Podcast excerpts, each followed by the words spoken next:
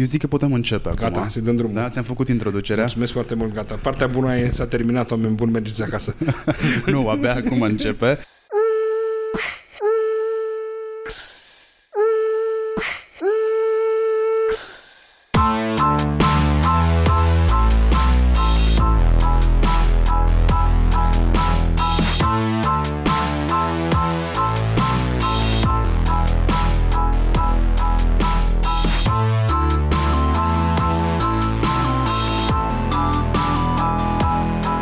Salutare hurduchesterilor!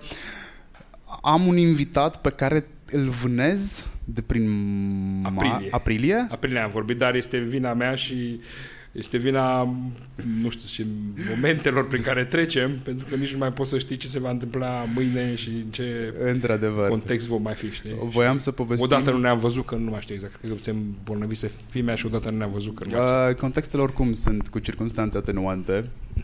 Uh, este vorba despre Cătălin Teniță, dacă nu i-ați recunoscut încă vocea. Este pentru mine și spuneam mai devreme chestia asta, prin, la final de anii 90 apăruseră niște jucării pentru copii, niște omuleți în plastic care aveau mâini, un fel de slime, dar aveau și capacitatea de a se lipi de pereți, puteai să-i întinzi când mă gândesc la tine, mă gândesc la omulețul Un foarte slimy. nu neapărat slimy. Care se întinde în toate direcțiile după cum bate vântul. expansiv, dar constructiv. Că sunt oameni care sunt expansivi și enervează. În schimb, cantitatea de informație pe care tu o deții din foarte multe arii, pentru că ești un om care are acasă câte volume, vreo 8.000 de cărți. 1.000, 10.000, n-ai știi acum, că mai ai, ai mai strâns de anul mai, trecut. Mai, asta, asta, asta e problema, știi? Adică cumva eu mă întreb că pur și simplu matematic, dacă trăiesc până la 80 de ani, nu o să citesc nici jumate din ele. Păi un om poate citi, cred că într-o viață undeva la 5.000. 5.000 de cărți, da. La 5.000 de cărți. Plus că eu, nu am, eu am multe cărți citite pe Kindle pe care nu le am. Deși cumva dacă o carte îmi place, eu o să o cumpăr și în ediție de asta scumpă, cartonată, să o țin acolo în bibliotecă, deși nu o să o mai știu niciodată. Adică Cred că ești doar un colecționar la capitolul ăsta. Da, un maniac, știi? Cred că fie că, adică eu am, am o tendință de asta, nu știu, de de monomanie, de a, de fapt, am, întotdeauna am diverse feluri de monomanii, se mai schimbă de-a lungul timpului, dar uh, asta cu cărțile a rămas constantă de la, nu știu, șase ani. Ești antreprenor. Sunt Faci antreprenor. asta de vreo 15 ani, dacă bine am calculat eu. Cred că de vreo 17. 17. Mi-au ieșit 17. doi în minus. Ești la Tree Works, uh-huh. care cuprinde The List, da. Uh, TPU.ro Așa, mai TPU. avem, mai am avut un site gustos.ro pe care l-am vândut am făcut un exit, cum se spune. Și adevărul chiar că am făcut un exit de bun, adică am luat bani, nu am scăpat de el. Noi când, nu știu, când uh, avem un eșec, întotdeauna ai și eșecuri, ne spunem că le-am închis, nu le-am făcut exituri sau alte, alte variante. Uh, și facem multă dezvoltare, știi, web, fie pe, pentru afară și pentru România, adică avem și aici ceva clienți. La un moment dat, erai principalul, principalul furnizor de date. Și acum suntem, și acum suntem, adică noi la, la Zurist avem uh, cred că vreo 150 de companii mari, știi? Adică cam toate agențiile de PR, de publicitate, de la noi se alimentează cu date și departamente de bănci, de comunicare. De Am lucrat cu voi prima dată în prima campanie pe România uh, pentru No Hate Speech. Foarte tare. Am vorbit uh, cu unul dintre colegii voștri de atunci și uh, caracterul vostru uh, nu știu, open, s-a văzut atunci foarte rapid pentru că am dat un simplu mail da, sigur, vă furnizăm datele de care aveți nevoie. No hate speech în momentul ăla nu a avut ideea de no hate speech, bullying online și așa mai departe. Exista doar pe două foi A4 într-o facultate undeva în Cluj, care uh-huh. de fapt a fost punctul de pornire a campaniei, uh, iar voi ne-ați ajutat foarte mult cu informațiile inside. Noi încercăm să dăm, adică cred că avem pe lângă, nu știu ce, 150 de clienți care ar fi plătitori, avem și destul de multe ONG-uri, nu știu, 20, 30, 50, depinde de, de moment în care cărora le dăm servicii pro bono, pentru că cumva așa e normal, știi? Adică încercăm să fim uh, deschiși cu chestiile astea, la fel le oferim uh, studenților, profesorilor care vor să-și facă diverse lucrări de diplome. Bine, pe de altă parte, foarte interesantă chestia asta, uh, sunt clienți comerciali de ăștia ciudați care încep să abuzeze de chestia asta. Uh, acum, na, bag o chestie interesantă în podcast. un primar de sector de aici al PSD-ului care nu mai nu, nu știam că făcuse o își uh, ceruse un cont pe un cabinet medical cu inițialele primarului și nu, ok, nicio problemă. Bine, nu era nicio problemă nici dacă îl cerea pe numele personal sau nu știu ce, adică noi nu, nu mergem în piciuri cu chestii de-astea publice, dar dacă cineva cere, oferim aceleași condiții comerciale. E, nu și-a plătit omul. După aceea, pe aceleași IP-uri, foarte mulți studenți începeau să ceară conturi de două săptămâni, știi? Adică sunt mizerii de-astea mititele, sunt uh, peste tot, știi? Ăștia sunt. Da. În același timp... Și uite, vezi, așa civic cum sunt, nu stau da. și povestesc toate mizeriuțele astea, nu-mi place să, să, nu știu, să folosesc cazurile personale ca exemple de... Ba, asta, este, asta e de indicat de altfel. Să nu le folosești. Să nu le folosești, da. Așa că și eu. Uh, pe de altă parte, ești băgat până în gât și în Geeks for Democracy. Sunt băgat până în gât. Uneori, alteori mai scap și eu. Ce înseamnă Geeks for Democracy? Pentru că vreau să discutăm în acest podcast care va depăși o oră. Sunt convins de asta. Uh, și nu te întreba dacă ascultă cineva, pentru că toată lumea ascultă. Voi care ascultați, bravo că ascultați. Treceți la următorul podcast. nu, nu, nu treceți. Nu, nu, nu treceți, ascultați-l Ăsta o să fie plicticos. Uh, nu o să fie plicticos pentru că vreau să vorbim despre societate civilă. Vreau să des picăm firul ăsta al societății civile în patru. Cred că ești cea mai indicată persoană să mă ajute. În primul rând să înțeleg eu ce înseamnă societate civilă și apoi poate te ajută pe tine să înțelegi de ce te implici atât de mult social. Asta poate foarte bine. Ideea e cam așa cu Geeks ăsta for Democracy. Uh, cum a început de poveste? Păi a început de la, de la alegerile locale din 2016, uh, când a apărat o felul de ciudățenii în raport cu niște, niște secții și am zis să fac niște analize. După aceea a apărut și o tipă care făcea econometrie în uh, Suedia la momentul acum că s-a mutat în Anglia care spunea că, uite, dincolo de parte, să spunem, de analiză statistică mai standard, așa, există niște modele statistice care calculează gap-ul și poate să, whatever, știi, care poate să indice unde, unde poate să fie probabilitate de, uh, nu neapărat de fraudă, ci mai degrabă de rezultat ciudat al alegerilor, să spunem, știi? Uh, și pe aceea m-am dat seama încet, încet, nu, cumva că noi trăim, sau de fapt din mai multe contexte, și contexte de la muncă în care noi mai ajutam tot felul de ONG-uri pro bono, că noi trăim în, într-o societate și cred că este așa și în continuare, în care există un ecart între zona privată, în esență companiile antreprenoriale sau multinaționale și, să zicem, acea zonă de academie, de, de universități decente care s-au racordat la sistemul, nu știu, european, mondial, care discută de aceste lucruri, și zona publică. Zona publică însemnând, în primul rând, clasa politică, în al doilea rând, administrația, în al treilea rând, să spunem, anumite universități care trăiesc în paradigma asta a sugerii de fonduri și a plagiatelor și a tot felul de mizerii, nu știm cu toții despre ce e vorba, și să spunem în, în, ca interferență între zonele astea și cu bunele dintr-o parte și cu bunele din cealaltă și cu relele dintr-o parte și cu relele din cealaltă, tu ai, să zicem, acea societate civilă organizată în ONG-uri, adică oameni care înțeleg anumite chestiuni, care au, cum să zic, anumite deziderate occidentale, nu valorile în care credem cu toții, dar în același timp, deocamdată sunt, erau, sau și acum în continuare, sunt underfunded. Știi, cumva societatea civilă organizată în România a început cam așa, sau de să spunem cum s-a terminat. Societatea civilă în, în, în, până în 48 era o societate civilă destul de vibrantă, cu părțile ei bune și rele, cu anumite, să zicem, uh, să zicem, uh, derapaje ideologice, nu, datorită interbelicului, cu tot felul, regionalisme, nazisme, autoritarisme, dar era o societate care funcționa pe diverse paliere. De la palierul, să zicem, nu știu, al carității, până la palierul Asociația Națională a Industriașilor din domeniul habar n-am, nu știu, lemnului traforat. Uh, ideea este că în toate țările astea occident, uh, ori, uh, de după cortina de fier, nu? România, Bulgaria, Polonia, Ungaria, Așa, uh, una dintre primele măsuri care le-a luat, nu să zicem, conducerea comunistă, a fost să dezintegreze zona asta de societate civilă. Știi? Și a fost chiar înainte să dezintegreze partidele istorice. De ce? Pentru că cumva oamenii organizați în tot felul de chestii, inclusiv cluburi sportive le-au dezintegrat. Cluburile sportive de dinainte de, de comunism au fost închise, Nu? Adică dacă nu uităm, adică numele alea clasice, nu știu, Ripensia Timișoara sau ea sau cum se numea, ele au fost închise efectiv. De ce? Pentru că cumva aveau un anumit număr de aderenți, fani, chestii în care puteau lumea să se organizeze, știi?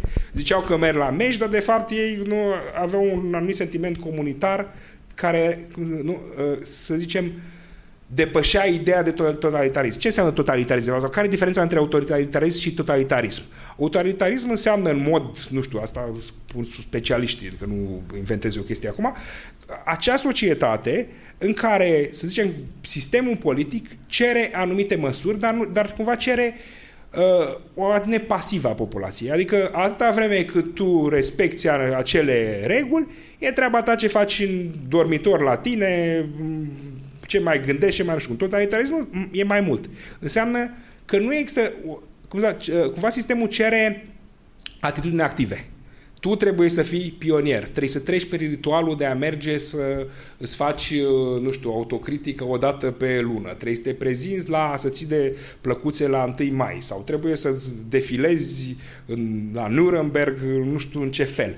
Uh, asta, asta e diferența, știi? Și atunci, cumva, regimurile astea totalitarisme, totalitariste caută să suprime acea verigă intermediară între familie și stat, care sunt comunitățile și grupurile de interese. Fie că vorbim de interese complet benigne, nu știu, face în sport, în parc, alergăm, nu știu de, în ce fel, sau interese cu o conotație politică. De așa s-au terminat lucrurile. S-a ter- s-au terminat soia civilă înainte de închiderea padurilor istorice și de închiderea marii industrii. Și după aceea s-a închis nu, ultimul, ultimul moment al, al, prin care comunismul s-a, s-a integrat în zona asta, au fost cumva confiscarea micii proprietăți. Fie că vorbim de un atelier de frize, de, nu știu, de croitorie. Uite, bunica mea era croitoreasă. Eu am luat mașina. O, da, iarăși, de astea, în forme foarte subtile. Nu vine și zicea, se confiscă toate mașinile. Se pune un impozit pe croitori foarte mare sau ceva de genul ăsta, fie prin confiscarea nu finală a, a pământului țăranilor. Ideea este că în momentul în care nu vine, vine revoluția sau vin toate revoluțiile, împlinim acum anul 30 de ani în tot, tot lagărul ăsta, a fost lagărul comunist, uh, prima, lucrurile se întâmplă în mod invers. Prima se reconstituie mica industrie, nu? Omul a doua zice, tata era frizer, hai să mă fac și eu frizer. Sau poate sunt câțiva frizeri care erau frizeri de tineri, acum de bătrânețe, hai să-mi deschid din nou atelierul se reconstituie dreptul de proprietate, se creează mare, se creează mare industrie, se dezvoltă niște partide, dar în același timp cumva se dezvoltă cu greu. Adică partidele nici acum nu sunt complet dezvoltate din punctul meu de vedere și ultima dintre chestiile care se întâmplă nu se dezvoltă societatea civilă. Este fix în oglindă. De ce? Pentru că cumva este un fel de piramida a necesităților. Prima necesitate este mâncarea. Nu? Omul zice, ok, dacă tot știu să tund oameni, hai să fac să-i tund uh, eu, să fac mai mulți bani. A doua necesitate este necesitatea de status. Vreau să-mi iau și un BMW dacă așa, hai să fac o firmă mai mare sau hai să... Uh, al treilea necesitate este cumva autopercepția. Hai să fiu într-un partid ca să nu tendința asta e putere. Și abia ultima este zona asta de hai să vedem cum putem să îmbunătățim societatea, să ne, știi? Care are, are și o conotație, cum să zic eu, altruistă, dar și, și anumită formă de egoism, știi, un de egoism de altă categorie de, decât egoismul de genul vreau să fiu patron de butic, dar are o anumită formă de, cum să zic eu, de impregnare cu eu a unei, nu știu, acțiuni, știi? Eu cred că lucrurile în domeniul educației trebuie să fie așa. De ce crezi că este asta? Pentru că cred eu. Uh, sigur, am, pot să spui, am citit din cartea nu știu care, văd să, să-ți obiectivezi credința. Dar cumva când faci ceva, încerci să, nu, să, să impui o linie care ți aparține, știi? Sau să o propui, sau să studiezi împreună. Sigur că poți să o frezi într-o fel de fel, dar oricum vorbim de un eu creator într-o fel. În fel. Scuză-mă, deci asta este povestea scurtă a, a societății civile începutul. Ideea este că societatea civilă în România nu s-a făcut de la zero, știi? Nu s-a fă, au, fost, a fost o zonă de, să spunem, în anii 90, de investiții din partea societăților civilizate care înțelegeau că nu, România are nevoie de o societate civilă. Și asta a fost prima etapă. A doua etapă a fost etapa, să spunem, aderării la, la Uniunea Europeană, în care s-au vorbit de anumite, în care societatea civilă organizată în ONG-uri a fost utilizată ca instrument de, de, cum să zic eu, propunerea unor proceduri care să ne apropie, știi? Și după aceea, în schimb, după, nu știu, să zicem, 2009, 2010, câțiva ani după aderare, societatea civilă nu mai a fost atât de finanțată. Și Și de ce? Pentru că cumva noi ne-am trezit din statutul de țară, să zicem, subdezvoltată sau nedezvoltată, sau de țară relativ dezvoltată când ești în, într-un club cu club european. Dar mai societatea civilă în România nu, a, nu ajunsese și nici acum nu a ajuns la aceeași maturitate la care este în, habar n-am, Norvegia, să zicem, sau nu neapărat în Norvegia, în Slovenia, că e un exemplu mai aproape de, de noi. În România, de exemplu, că în societatea civilă, noi avem undeva în jur de 3% din populație implicată, conform cifrelor, dar asta include inclusiv implicarea la biserică. Adică dacă cineva merge la biserică și distribuie ajutoare săracilor, India e considerat ca voluntar. În Anglia vorbim, asta la nivelul a șase luni, adică ce, doar 3% din populație s-a implicat în ultimele șase luni în activități considerate ca fiind voluntariat.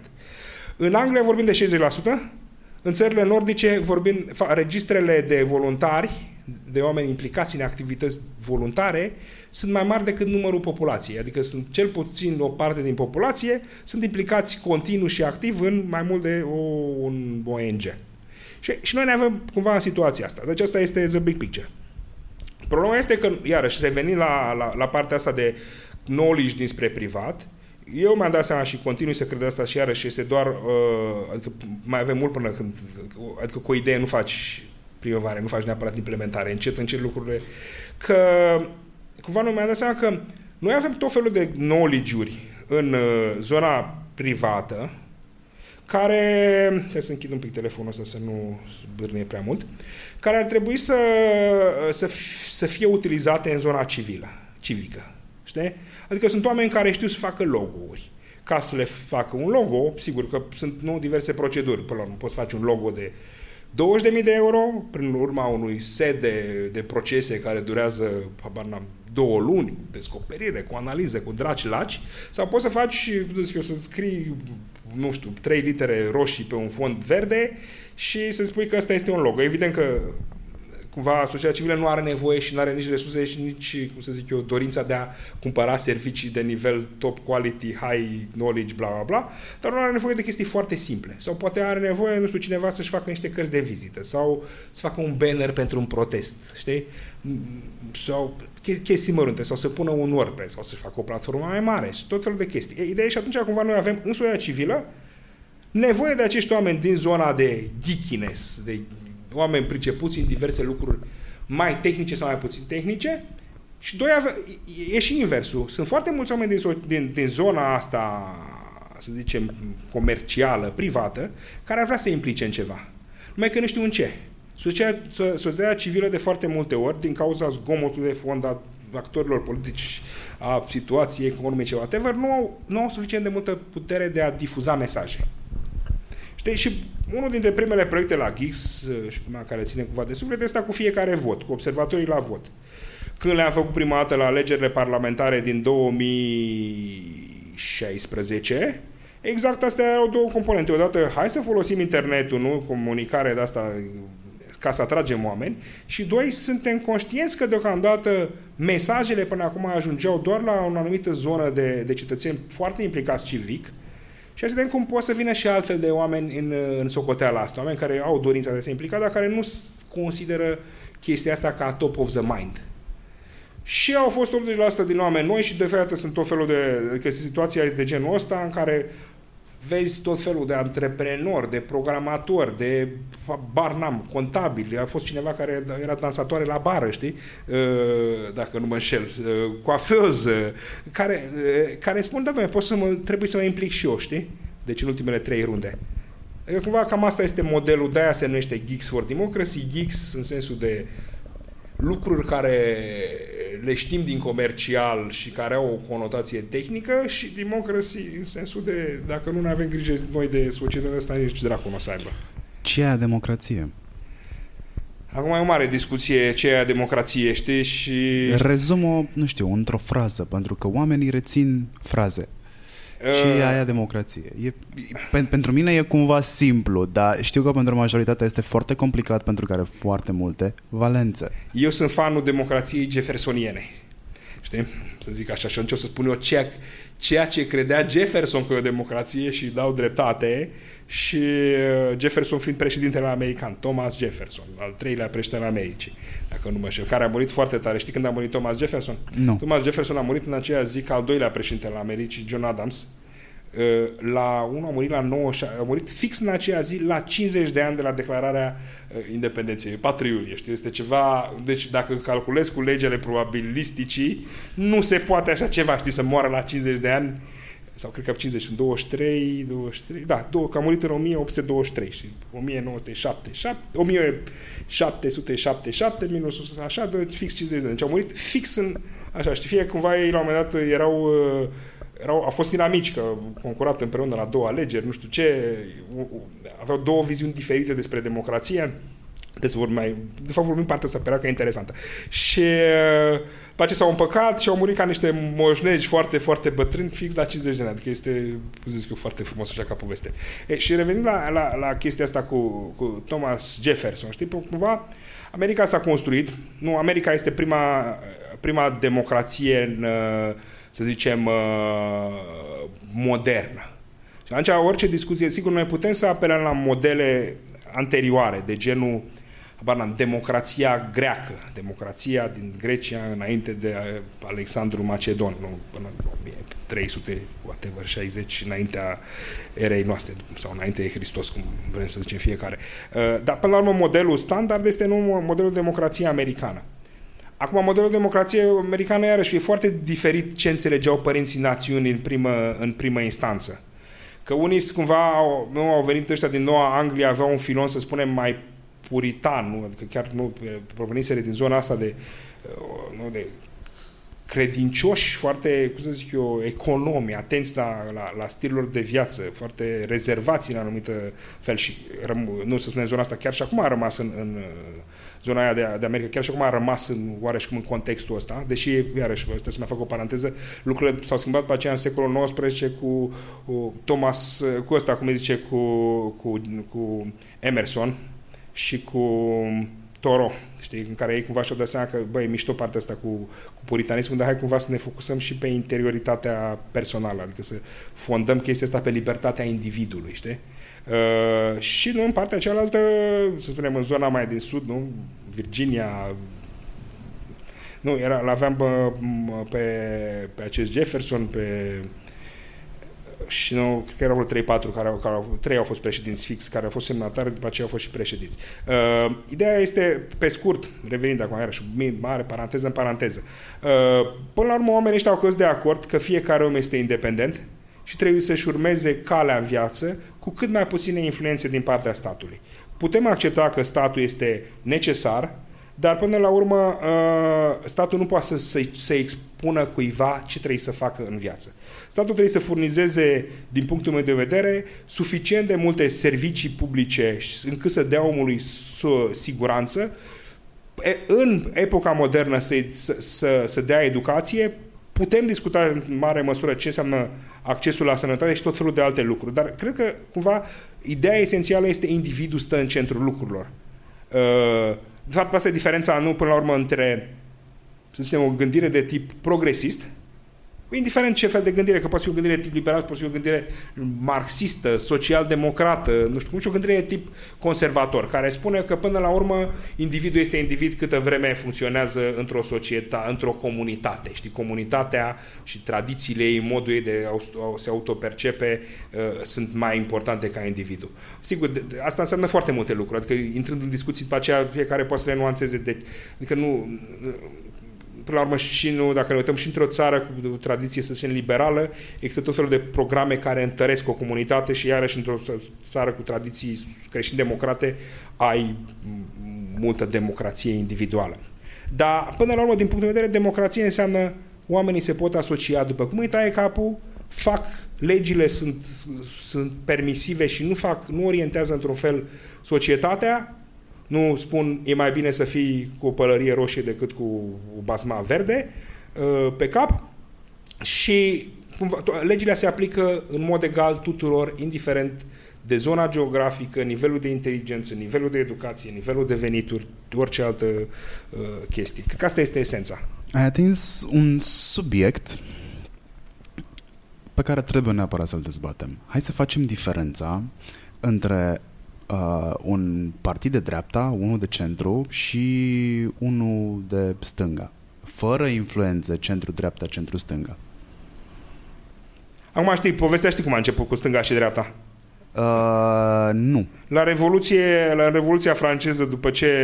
Îmi amintesc acum. Știi, după ce le-au dat pe, pe, pe rege jos, ăștia, cum îi zice, girondinii care erau cumva mai conservatori s-au pus în dreapta și iacobinii care erau mai, să zic, mai radical s-au pus în stânga. Unii vreau să taie capul regelui, alții nu vreau să taie capul regelui, știi? Și de aici a pornit toată povestea, știi? Adică... Și aia din centru existau?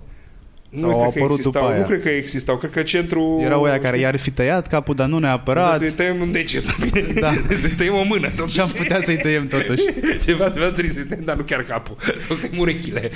Da, uh, așa au început lucrurile, știi? Și până la urmă lucrurile s-au, s-au uh, cumva uh, au migrat. Adică na, în țările în care mult timp nu stânga era considerată, erau considerați libera, pardon, liberalii și dreapta erau considera, considerați conservatorii. După aceea, liberalii în anumite contexte au devenit stânga și creștini democrații, nu Partidul Național Țării erau considerați stânga în- între războaie. După aceea, nu, să spunem, în țările care au, au mers pe genul ăsta de, de, de dezvoltare democratică, creștini democrații au devenit evident de dreapta, nu cum este nu, în Germania, nu Merkel, în vreme ce stânga a, f- e per, sunt social-democrații. Adică cumva lucrurile sunt într-un, într-un... Ele nu sunt în, neapărat întotdeauna în raport de ideologie, ci mai, departe, mai degrabă în raport de cum e una în raport cu cealaltă, știi? Și Care e celălalt uh, partener, știi? Uh, Cam așa funcționează lucrurile. Dar acum, adică revenind la momentul nostru, oamenii cred că definesc dreapta. Eu sper că așa se definesc, adică iarăși depinde, că noi iarăși suntem într-o interferență între două momente. Tradițional, așa, în ultimii 20-50 de ani, ceva de genul ăsta, dreapta erau liberalii, care spuneau, domnule, noi nu vrem să dăm prea mulți bani la stat, că statul este nasol și se descurcă uh, prost în a gestiona banii. Și dar în același timp nu avem nicio problemă cu, cum se zice, cu drepturile oricăror tipuri de persoane, avem o viziune deschisă, fiecare să facă ce vrea, pentru că noi suntem liberali, de fapt. Și stânga venea și se spunea, "Bă, noi înțelegem că voi ziceți că, că, nu, av- că banii gestionează prosta, dar problema majoră este că sunt unii care n-au, că, că voi spuneți asta pentru că aveți bani, în vreme ce alții chiar n-au cum să facă banii ăștia. Și hai să vedem cum să egalizăm pe ăștia să, să facă și niște bani. Nu, asta este, spunem, viziunea social-democrată. Nu este viziunea socialistă, știi? Și de fapt, cumva, viziunea social-democrată spune, noi nu, nu, noi nu vă propunem ca să-i țineți pe ăștia în cârcă toată viața. Știi? Ci vă propune să găsim acele forme în care să-i facem și pe ăștia niște cetățeni activi în societate pe cât mai mulți dintre ei. Ori dacă avem, nu știu, să spunem, 5% din populație care chiar nu are cum să, să, să se întrețină, nu știu, din cauza unor boli, din cauza unor așa, pe ăștia trebuie să ne asumăm din motive de, de, să zicem, solidaritate socială. Dar din punct de vedere al, să spunem, al sistemului de proprietate, nu, vă- nu spune nimănui că trebuie să ai nu știu, să zicem, nu mai mult de 8 angajați sau trebuie să fiecare să-i sindicalizăm nu știu cum, știi? Asta era o viziune social-democrată. Trecem peste viziuni socialiste. Whatever. Asta era, pe de altă parte, acum este foarte interesant că în foarte multe țări noi avem, nu știu, să spunem, un filon de ăsta conservator populist în care, uh, care se mută pe dreapta, știi? Și spune, nu, cum avem, să zicem, în habar n-am, în Danemarca, în Olanda, cumva chiar și în Germania, nu? Cum n-ai spune, Alianța pentru Germania sau cum, cum sunt ei ăștia, uh, care spun noi, suntem, uh, noi credem că societatea din statul X, societatea țării X, este, are un anumit set de valori și astea trebuie să le menținem uh, foarte puternic și dacă o să vină alții din afară într-un număr foarte mare, o să ne înrocească pe toți și o să fie nasol, știi? Și asta este considerată dreapta în multe, multe țări. Și stânga tinde să devină, uh, um, să spunem ăștia care spun, bă, noi nu credem chestia asta, noi credem că în fiecare individ este pe cont propriu și uh, poate să-și vadă de treaba lui uh, indiferent din ce țară o fi. Nu cum avem să spunem raportul între, între să spunem, republicani și democrații în, în America.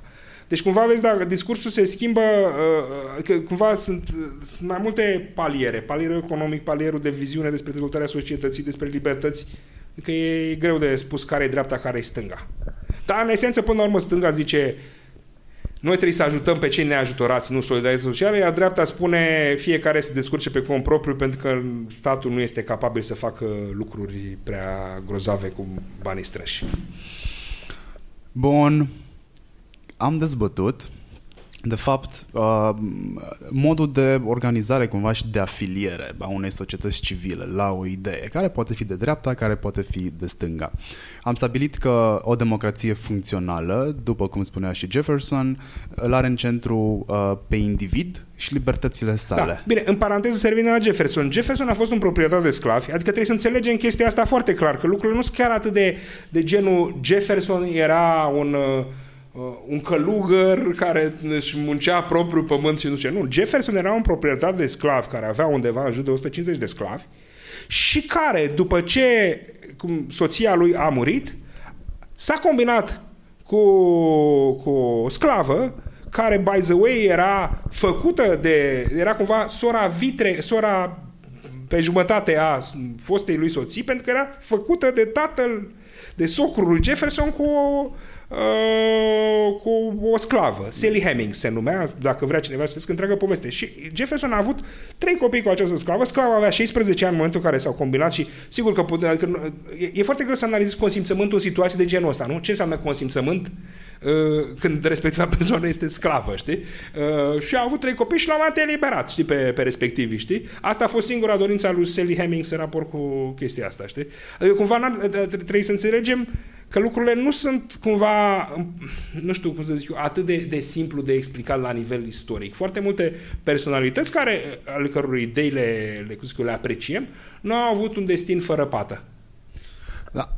Oamenii se pot schimba, oamenii pot avea epifanii. Da, da.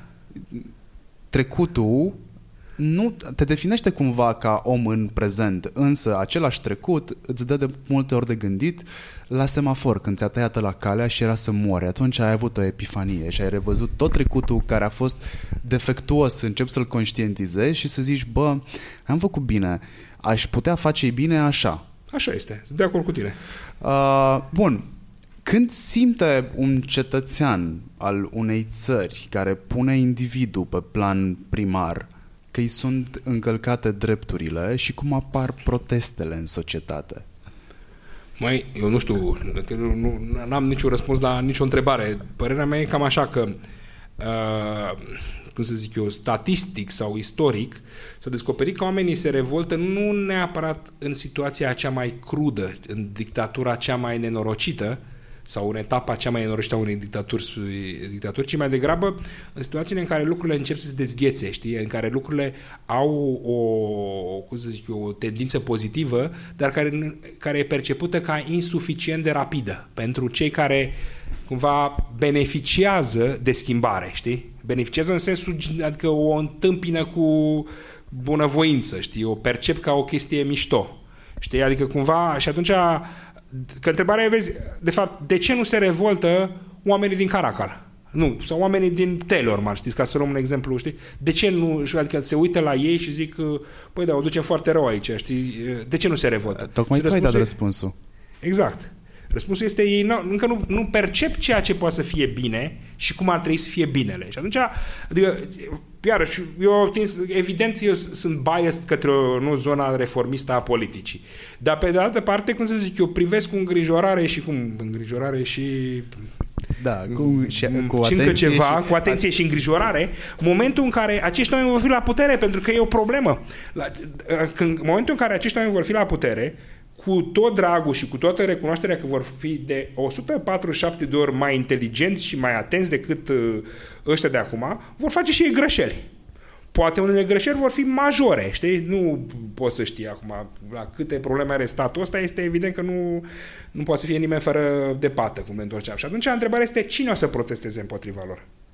Pentru că răspunsul este, o să protesteze pensionarii. Bă, nu cred că este asta, știi? De ce? Pentru că oamenii sunt atât de umiliți de 30 de ani de tranziție, încât ei nu mai au puterea să protesteze. Și de fapt răspunsul foarte ciudat este că trebuie să mai rămână o societate civică care i-a susținut pe ăștia acum, care ar putea foarte, care le împărtășește idealurile, care ar putea să participe și să susțină o guvernare prin diverse, nu știu, poziții tehnice. Dacă, nu știu, avem ONG-ul bicicliștilor, ea să explice cum e cu pistele de biciclistă și asume dreptul de a face autostrada bicicletelor sau cum se numește.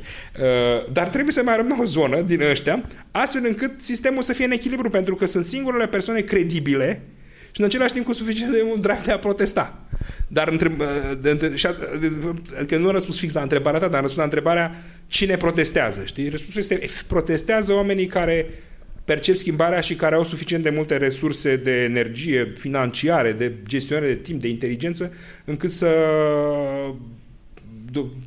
dea seama că, nu știu, că pot forța o schimbare, pot să o, o, o, n-am, să o sporească. Protestele din ultima perioadă, și când mă refer la ultima perioadă, mă refer la cel puțin ultimii patru ani.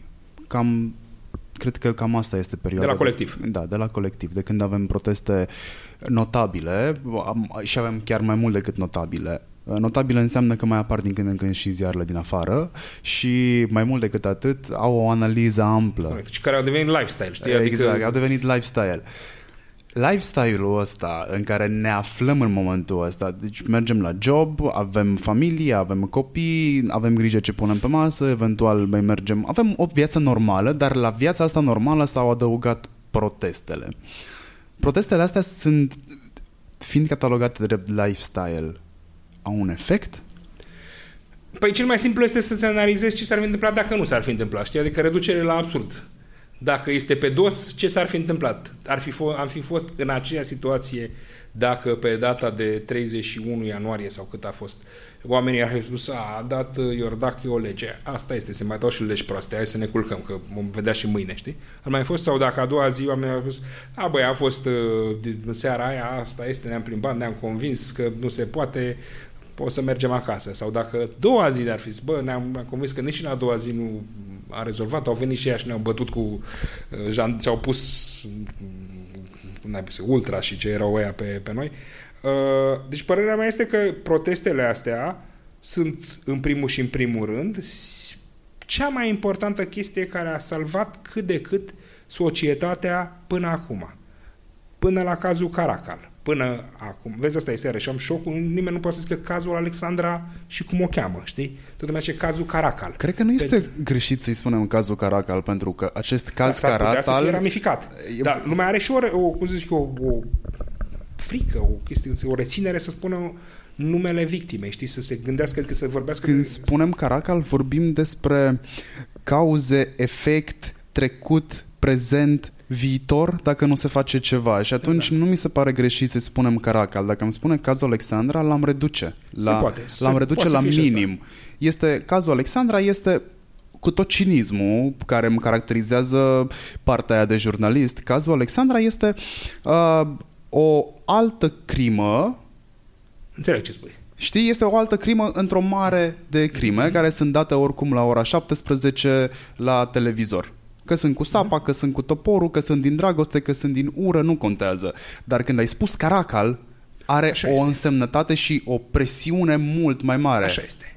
Deci să revenim. Deci, practic, timp de 2 ani și jumătate oamenii au crezut că există o, nu știu, o cale care se numește jos PSD-ul, jos Juma Roșie, și dincolo de momentul ăla se va putea face ceva pentru a salva această țară. Acum eu cred că lumea se află într-o situație, nu mai este atât de clar dacă asta e rezolvarea. Adică asta este o, clar o condiție a rezolvării, dar ea în sine nu duce la o societate mai bună. Suntem noi cei care mai ieșim din când în când la proteste. Tu ești nu din când în când, tu ești constant la proteste. Uh, oamenii care ies la proteste nu mă includ pe mine, pentru că eu sunt foarte selectiv cu ele. Uh-huh. Sunt bodyguards acestei țări? Nu cred că sunt bodyguards. Eu cred că fiecare om acționează și cel puțin cei mai buni dintre ei, adică cei mai frumoși, curați, frumoși și liberi, cum spun ăștia, uh, sunt oamenii care înțeleg cumva sau o percep că o fac dintr-o anumită formă de, de supraviețuire personală. Adică poți să faci asta sau poți să fii mort deja ca suflet sau poți să pleci în altă țară. Deci poți să te izolezi complet, să spui nu mă interesează efectiv ce se întâmplă dincolo de pătrățica mea, eu sâmbătă să-mi fac un grătar de somon, pentru că acum nu vreau să mănânc carne, vreau să mănânc mai ușor. Și o să mănânc legume și o să merg cu prietenii mei la o bere și pe aceea o să a doua zi mă duc cu fimea în Barnam, parcul X.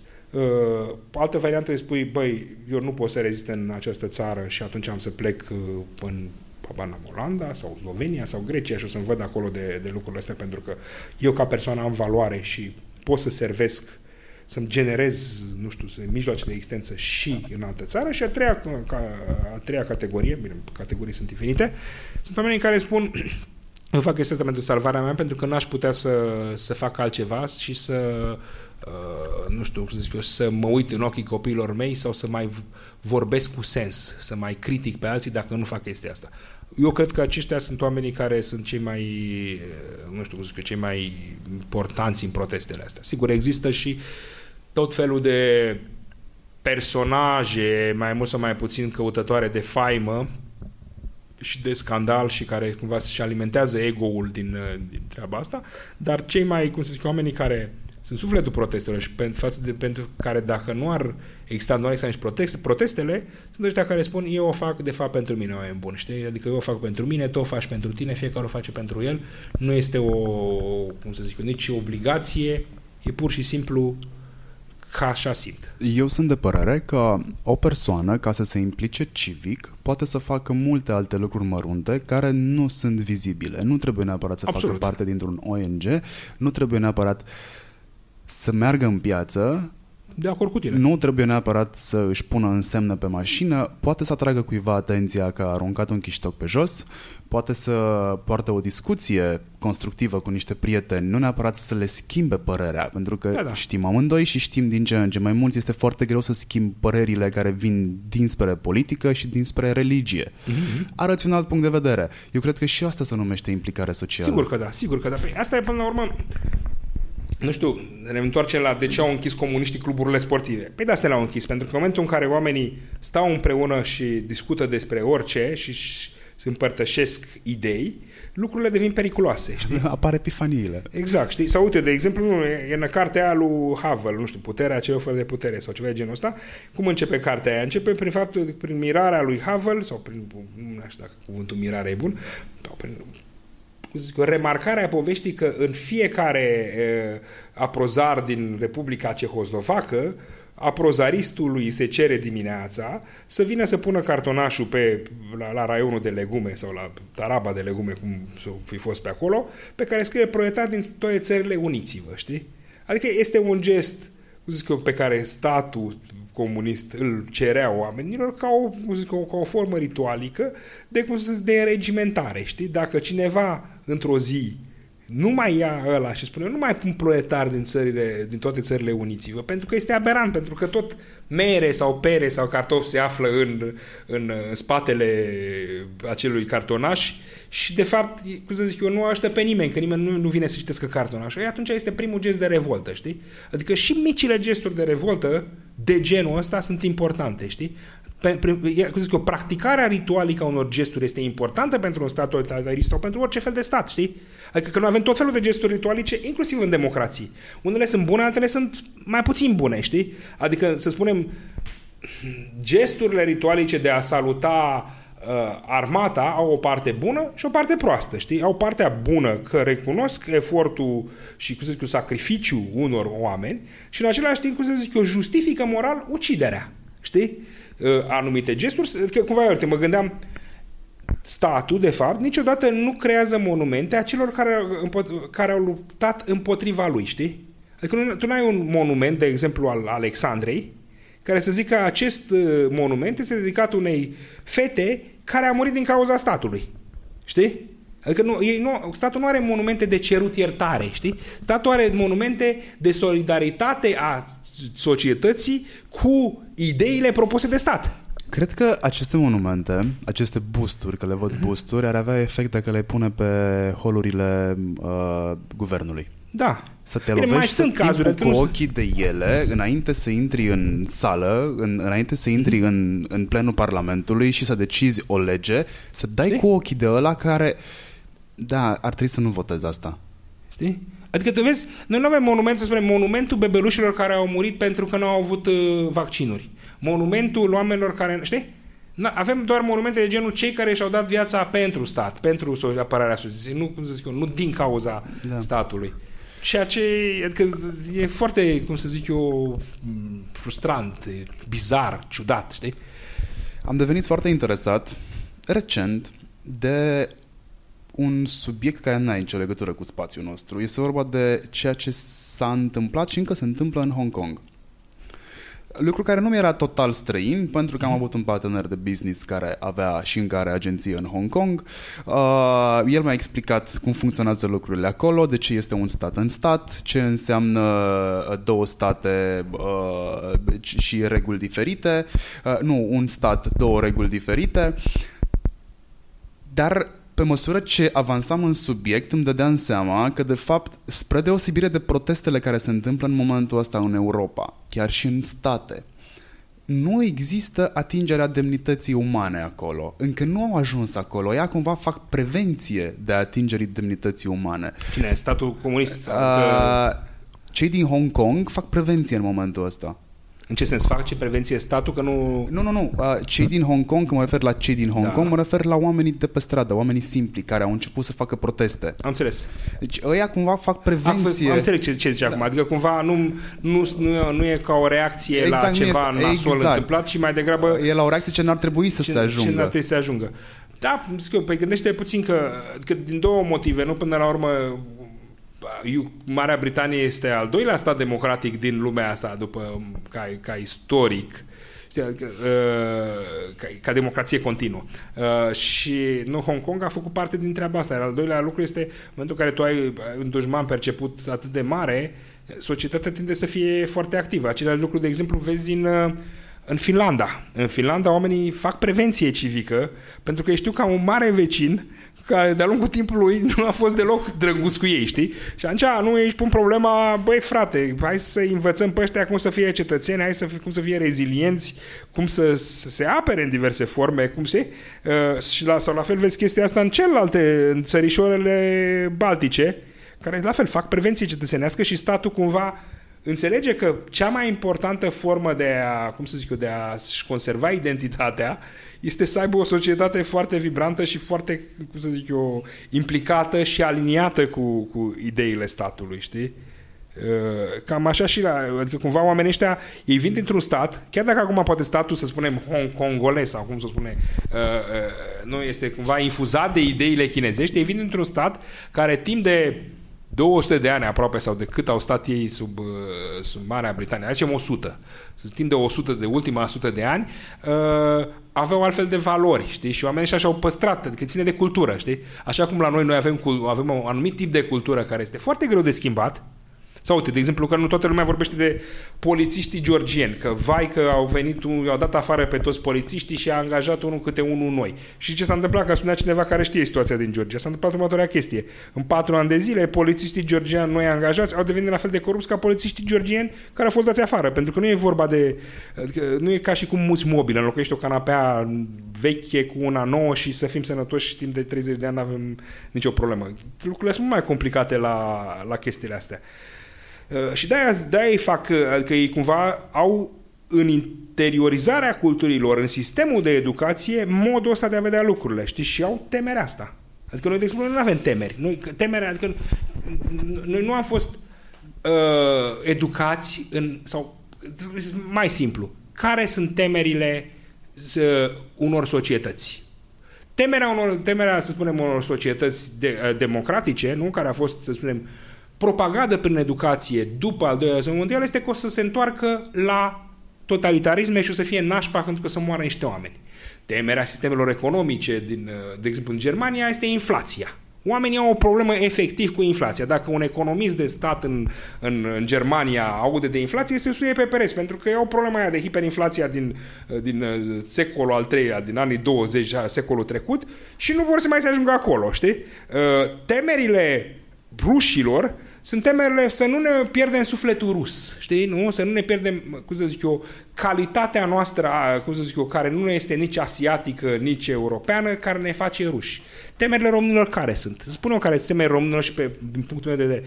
Temerile românilor este să nu uh, își piardă identitatea românească. Dar ce înseamnă identitatea românească? Spune-o ce înseamnă identitatea românească. Identitatea românească înseamnă că atunci când întrebi sondaj, adică este o chestie iarăși, pe statistic, nu? întrebi care este cel mai mare român, undeva în jur de 7 din 10 o să spună în Moldova Ștefan cel Mare, în țara românească, în Muntenia, Mihai Viteazu și în, Muntenia, în, în Transilvania, ce o să spună? Ce crezi? Zim tu ce zic. 7 de 10. Mm, Sau cam pe acolo. nu știu, mai bătut la jocul ăsta. Burebista. Și le povesteam fix chestia asta, că nu este un m-aș sondaj fi, care l-a gândit, făcut m-aș la fi gândit la ceva care are Iancu de legătură cu Hunedoara sau ceva de genul Imperiul, ăsta, nu? da, care Matei are- Corvin, nu, Burebista Exact. este răspunsul. Și, și le povesteam fix faza asta, că ăsta e un sondaj sociologic care le facem noi la, la, la Geeks, care l-am făcut, dar l-am comunicat cu Cult Research și trebuie să comunicăm și pe ăsta, sunt prea multe pe cap. Uh, și uh, le povesteam asta cu ale prietenilor, studenților, da, voluntari pentru idei și proiecte, vineri, știi?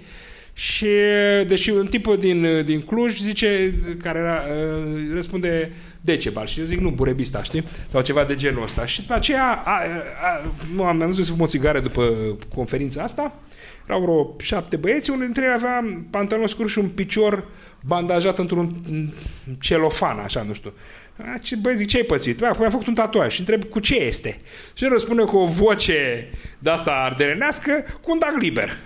Știi? Adică chestiile astea, ele, cum să zic eu, nu sunt la nivelul cum să zic eu, oamenii mai puțin educați cred că în Ștefan cel Mare sau în Dacul Liber și oamenii mai civilizați cred în Enescu și în Eliade și în Da, de unde Dracu, mai vine știe ce. paradigma? Că, mă rog, Pe paradigma- e un paradig, e un paradox, nu un Paradigma nu un paradox, este, cum să zic eu, rezultatul a 14 ani de educație de la grădiniță până la clasa a 12 în care întotdeauna figurile centrale ale istoriei sunt niște domnitori identificați prin capacitatea lor de a apăra într-un fel sau altul românismul, știi? Adică nouă nu se povestește, băi, știți că uh, Mihai Viteazu era un domnitor renascentist și ăia cumva tindeau să-și extindă puterea și nu, de fapt, pe aia interesa foarte mult ideea de românitate sau nu știu ce. Dar așa era momentul, știi, mai uneau o provincie, mai negociau o chestie, mai se tocmeau cu un sultan, cu un împărat, cam așa funcționa treaba așa. Nu se spune, măi, a trezit un, uh, un mare român, Că bă, nu se poate, frate, să fim trei țări când de fapt noi vorbim aceeași limbă, știi? Adică cumva nouă ni se vând valorile de, de, de secol XIX jumătate, nu Bălcescu sau zic, valorile în general europene de construcția națiunilor în secolul 21. Și atunci tu nu te poți aștepta la altceva, știi? Dacă îi întreabă un englez care e cel mai mare englez, o să spună Shakespeare, parcă e răspunsul, știi? Uh, nu o să spună nu știu, habar n-am. Sau nu, știi ce spun? Churchill le spun. Churchill, Shakespeare și Churchill sunt primele două răspunsuri. Uh, dar nu o să spună un domnitor, nu știu ce domnitor care, habar n-am, Wilhelm Cuceritorul sau care a fondat statul englez. Cumva, o, pentru că altele sunt prioritățile și prioritățile se văd în educație. Politicienii au altă viziune asupra demnității? Părerea mea despre politicieni, iarăși, este că e foarte... Nu, termenul e foarte larg. Adică politician poate este și habar n-am, Vlad Voiculescu, care mi se pare complet decent și așa, politician este și habar n-am, Șerban Nicolae, să spunem. Și atunci e greu să spui Adică să dau un răspuns care să fie valabil și pentru, nu știu, să zicem Nicușor Dan și pentru Iordache, nu știu cum e Iordache, cum îl cheamă. Hai să împărțim atunci în două. M-am gândit la ciocoi noi și vechi, dar n-au legătură. Cei de clasă nouă, politicienii de clasă nouă, care sunt apăruți acum recent în urma protestelor, Da. și cei de clasă veche. Cei de clasă veche sunt cei care au scos oamenii în stradă, zic eu, pentru că le-au atins demnitatea. Eu am simțit demnitatea mea atinsă la primele proteste. De asta am și ieșit prima dată afară din casă. Eu cred că politicienii de clasă veche, dar aici iarăși, repet, nu i-aș băga pe toți politicienii din partidele vechi în politicieni de clasă veche și pe niciunul din politicienii de, din partidele noi. Adică lucrurile sunt iarăși un pic mai... așa. Just. Uh, politicienii nu au acest concept, nu au nici pentru ei înșiși și nu-și pun problema despre ei înșiși de demnitate. Ori dacă tu nu-ți folosești în raport cu tine conceptul, nu o să-l folosești în raport cu ceilalți. Deci ei nu, nu, nu se văd pe ei ca ființe care sunt zestrate cu o individualitate și o demnitate și în primul rând ei nu sunt politicieni, sunt cetățeani sau nici măcar cetățeni, sunt indivizi, sunt oameni. Omul, habar n-am, Șerban Nicolae, omul Nicolicea nu știu cum, omul Tăricianu. Ei în primul rând se percep ca politicieni, ca, ca reprezentanți ai națiunii, dar nu ca, repre- ca slujitori națiunii, ci faptul că va, au asta acolo și deci mai sunt un fel de prinț al națiunii, știi? Ca prinț ai națiunii, asta e, asta e cuvântul, știi? Și eu cred că asta e o problemă și am și scris, cred că de-a lungul timpului, asta este inclusiv din cauza ar- arhitecturii. Ei când intră în casa poporului, sau tot ritualul, nu numai uh, arhitectonic, de protocol, de servicii, de, mod, de raportare a oamenilor din jur la ei, îi face pe ei să simtă prinți. Știi? Adică dacă ai un covor gros de, uh, habar n-am, nu știu, 5 cm sau cât or fi un covor de la Casa Poporului și un birou decât un apartament de mărime medie, tu nu vei fi un, o, o persoană, știi, chiar, chiar dacă intri cu, cu sufletul curat, s-ar putea ca încet, încet să te duci pe, pe panta asta a grandomaniei. Dacă cineva te așteaptă la scară în fiecare, și scara ta nu este o scară de bloc sau o, o căsuță în pipera, te așteaptă la scara apartamentului tău plătit din banii publici uh, în primăverii, în costum, cu mașina complet spălată și te salută deferent zi de zi, zi de zi, de zi și poți să trăiești pe ăla după țigări, cafea, să-ți ia copilul de la școală, să-ți cumpere habar n-am, căpșuni din voluntari, ce-ți trece ție prin cap, dacă secretara ta este tot timpul zilutaie și poți să alegi ce fel de secretară vrei tu și nimeni se întrebe, bă, dar știe să dactilografieze sau ce trebuie să mai facă. Și spui, nicio problemă, găsim pe alta care să dactilografieze, asta este de alte, este de protocol.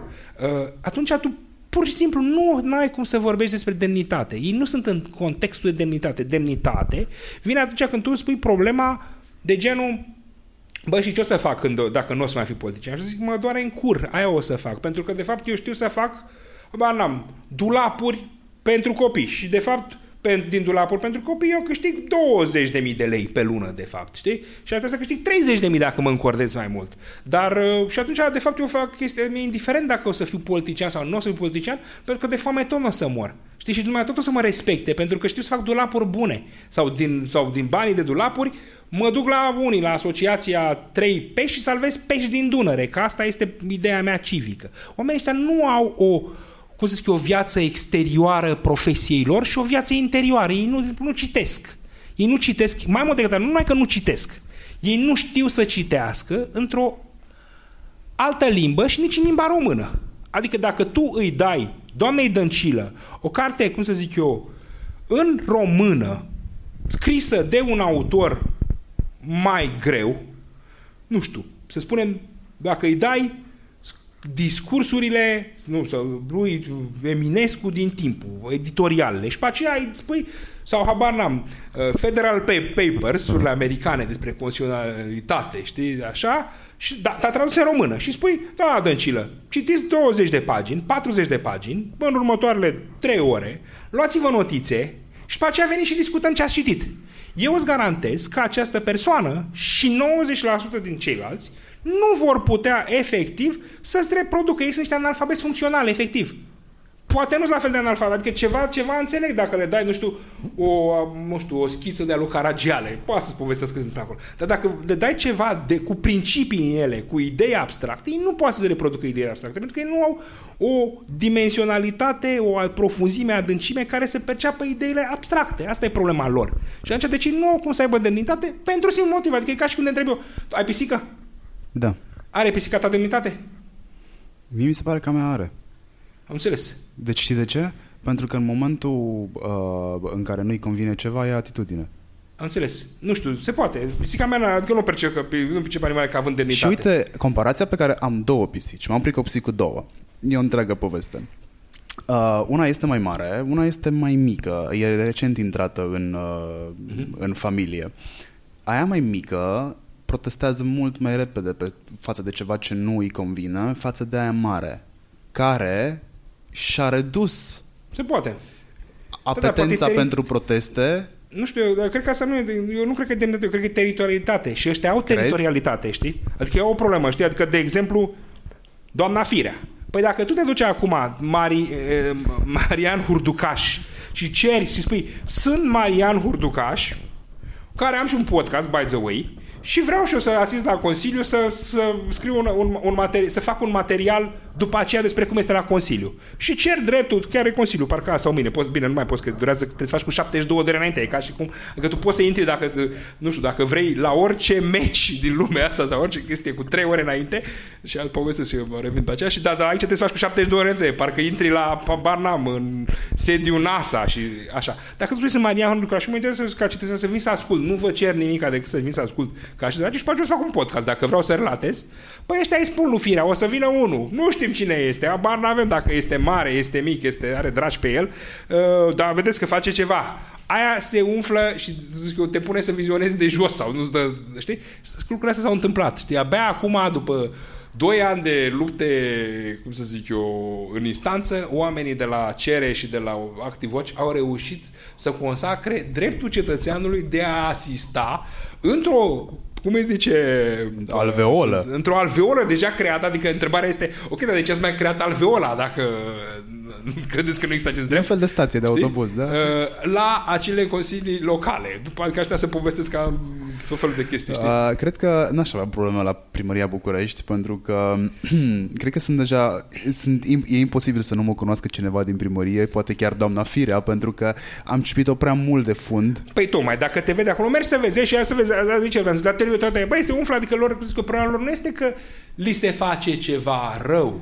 Li se, Ei e- fac prevenție. Fac prevenție, exact, știi? Exact. Problema este că, bă, dar dacă vorbește urât ăsta despre mine, dar, dar de ce să mă enervezi? Dar de ce nu știu ce știi? Adică ei au demnitate, n-au. Teritorialitate au cât carul, știi? Bun, cum ajungem în cum ajungem cu demnitatea, cu prevenția, cum ajungem la cazul Caracal? Băi, acolo Că- mi se pare că e foarte lungă povestea și nu... Eu cred că suntem în pasul, adică cred că dacă mai apare ceva Ce o să mai apară? ceva să mai apară care să ne atingă, ma- că nu ca să ne, să ne răscolească fricile, că în momentul ăsta ni s-au răscolit niște frici pe care nu știam că le aveam noi ca societate. Aici eu sunt rezervat că, dacă, că o să izbucnim. Mie mi se pare că, ai, ai, iarăși, nu vorbeam de chestia asta că, că oamenii se revoltă când lucrurile sunt, se dezgheață. Poate și, poate și inversul este valabil. Oamenii nu se mai rezoltă, revo, revoltă când dă seama că lucrurile se îngheață, că lucrurile că nu au nicio tendință de creștere. Eu cred că dacă atingem povestea cu demnitatea, că în momentul ăsta suntem la stadiul de frică. Ne este frică, nu prea putem asimila, nu prea putem concepe. Am văzut prea multe filme în care un operator de la 911 se descurcă impecabil cu un caz de răpire uh, și sunt în momentul când a, am văzut stenogramele, m- am, cred că mi-am amintit trei filme în care există comportament exemplar la 911. Da? Este, cred că avem inclusiv The Panic Room, mi se pare că era un 911 caller acolo. Uh, mai, erau multe, sunt multe, dar am amintit de trei. Noi trăim așa într-o chestie, noi am trăit până în momentul ăsta, într-o chestie idealistă. Da, da. Așa ceva, nu că nu ni se poate întâmpla nou, așa ceva nu poate fi de conceput. Așa este. Cu, pe, pe măsură ce mai apar detalii în cazul Caracal, o să ne simțim demnitatea afectată. Suntem în pasul în care eu cred că mai este Da. e un prag Eu acolo. în sens, am reținere că lucrurile vor fi... Problema mea cu pragul este că devine din ce în ce mai mare. Eu la birou de la Cluj uh, aveam în față un, un spațiu care se transforma în vană în momentul în care ploua foarte tare. Uh, locul de scurgere era mic, de vreo 40 de milimetri, 40 de centimetri, ceva de genul, nu, nu știu exact cum se numește asta în, în construcții. Ideea este că dacă depășea Refula, de gleznă, refula în birou, pentru că era un demisol, un mezanin Da, da. demisol, ceva de genul. Proprietara a venit și a pus un prag mai mare. Noi trebuia să depășim pragul ăla cumva. Eu cred că noi suntem acum în situația aia, știi? Se poate, se poate. Se poate să lumea să fie desensibilizată după atâta, atâtea lucruri. Știi? Și plus că lumea, că cumva, cazuri de astea mai fost în anumite forme, știi? Cazuri de copii maltratați, de intervenții, cum să zic eu, greșite ale statului, de, de, de colaborare ale statului cu diversi, uh, nu știu, grupări de infractori. Nu, numai de vreme de, cred că martie, au fost absolviți pentru că, li se- că a depășit termenul de prescripție acei ticăloși din uh, Țăndărei care exportau niște 400 copii sau ceva de genul ăsta. Adică gândește că 400 copii înseamnă 10 autobuze cu de 40 deci pline full. Uh, și atunci cumva e foarte de văzut exact populația cât de multe resurse mai are și care este soluția. Adică cumva dacă oamenii își problema, ok, și ce o să mai strig acum? Demisia? Să muriți cu toții? Adică răspund, de fapt, cum să zic eu, în sinea lor, oamenii zic să vă ia dracu pe toți, că dacă voi nu ați exista, ne-ar fi mai bine, dar nu poți să o frazezi. Ce vrei să spui? Adică, cum poți? Și de-aia, de-aia apropo de chestia asta, vezi, cumva tind să frazeze în termen de principii, știi, după aceea oamenii. Adică dacă nu identifică o soluție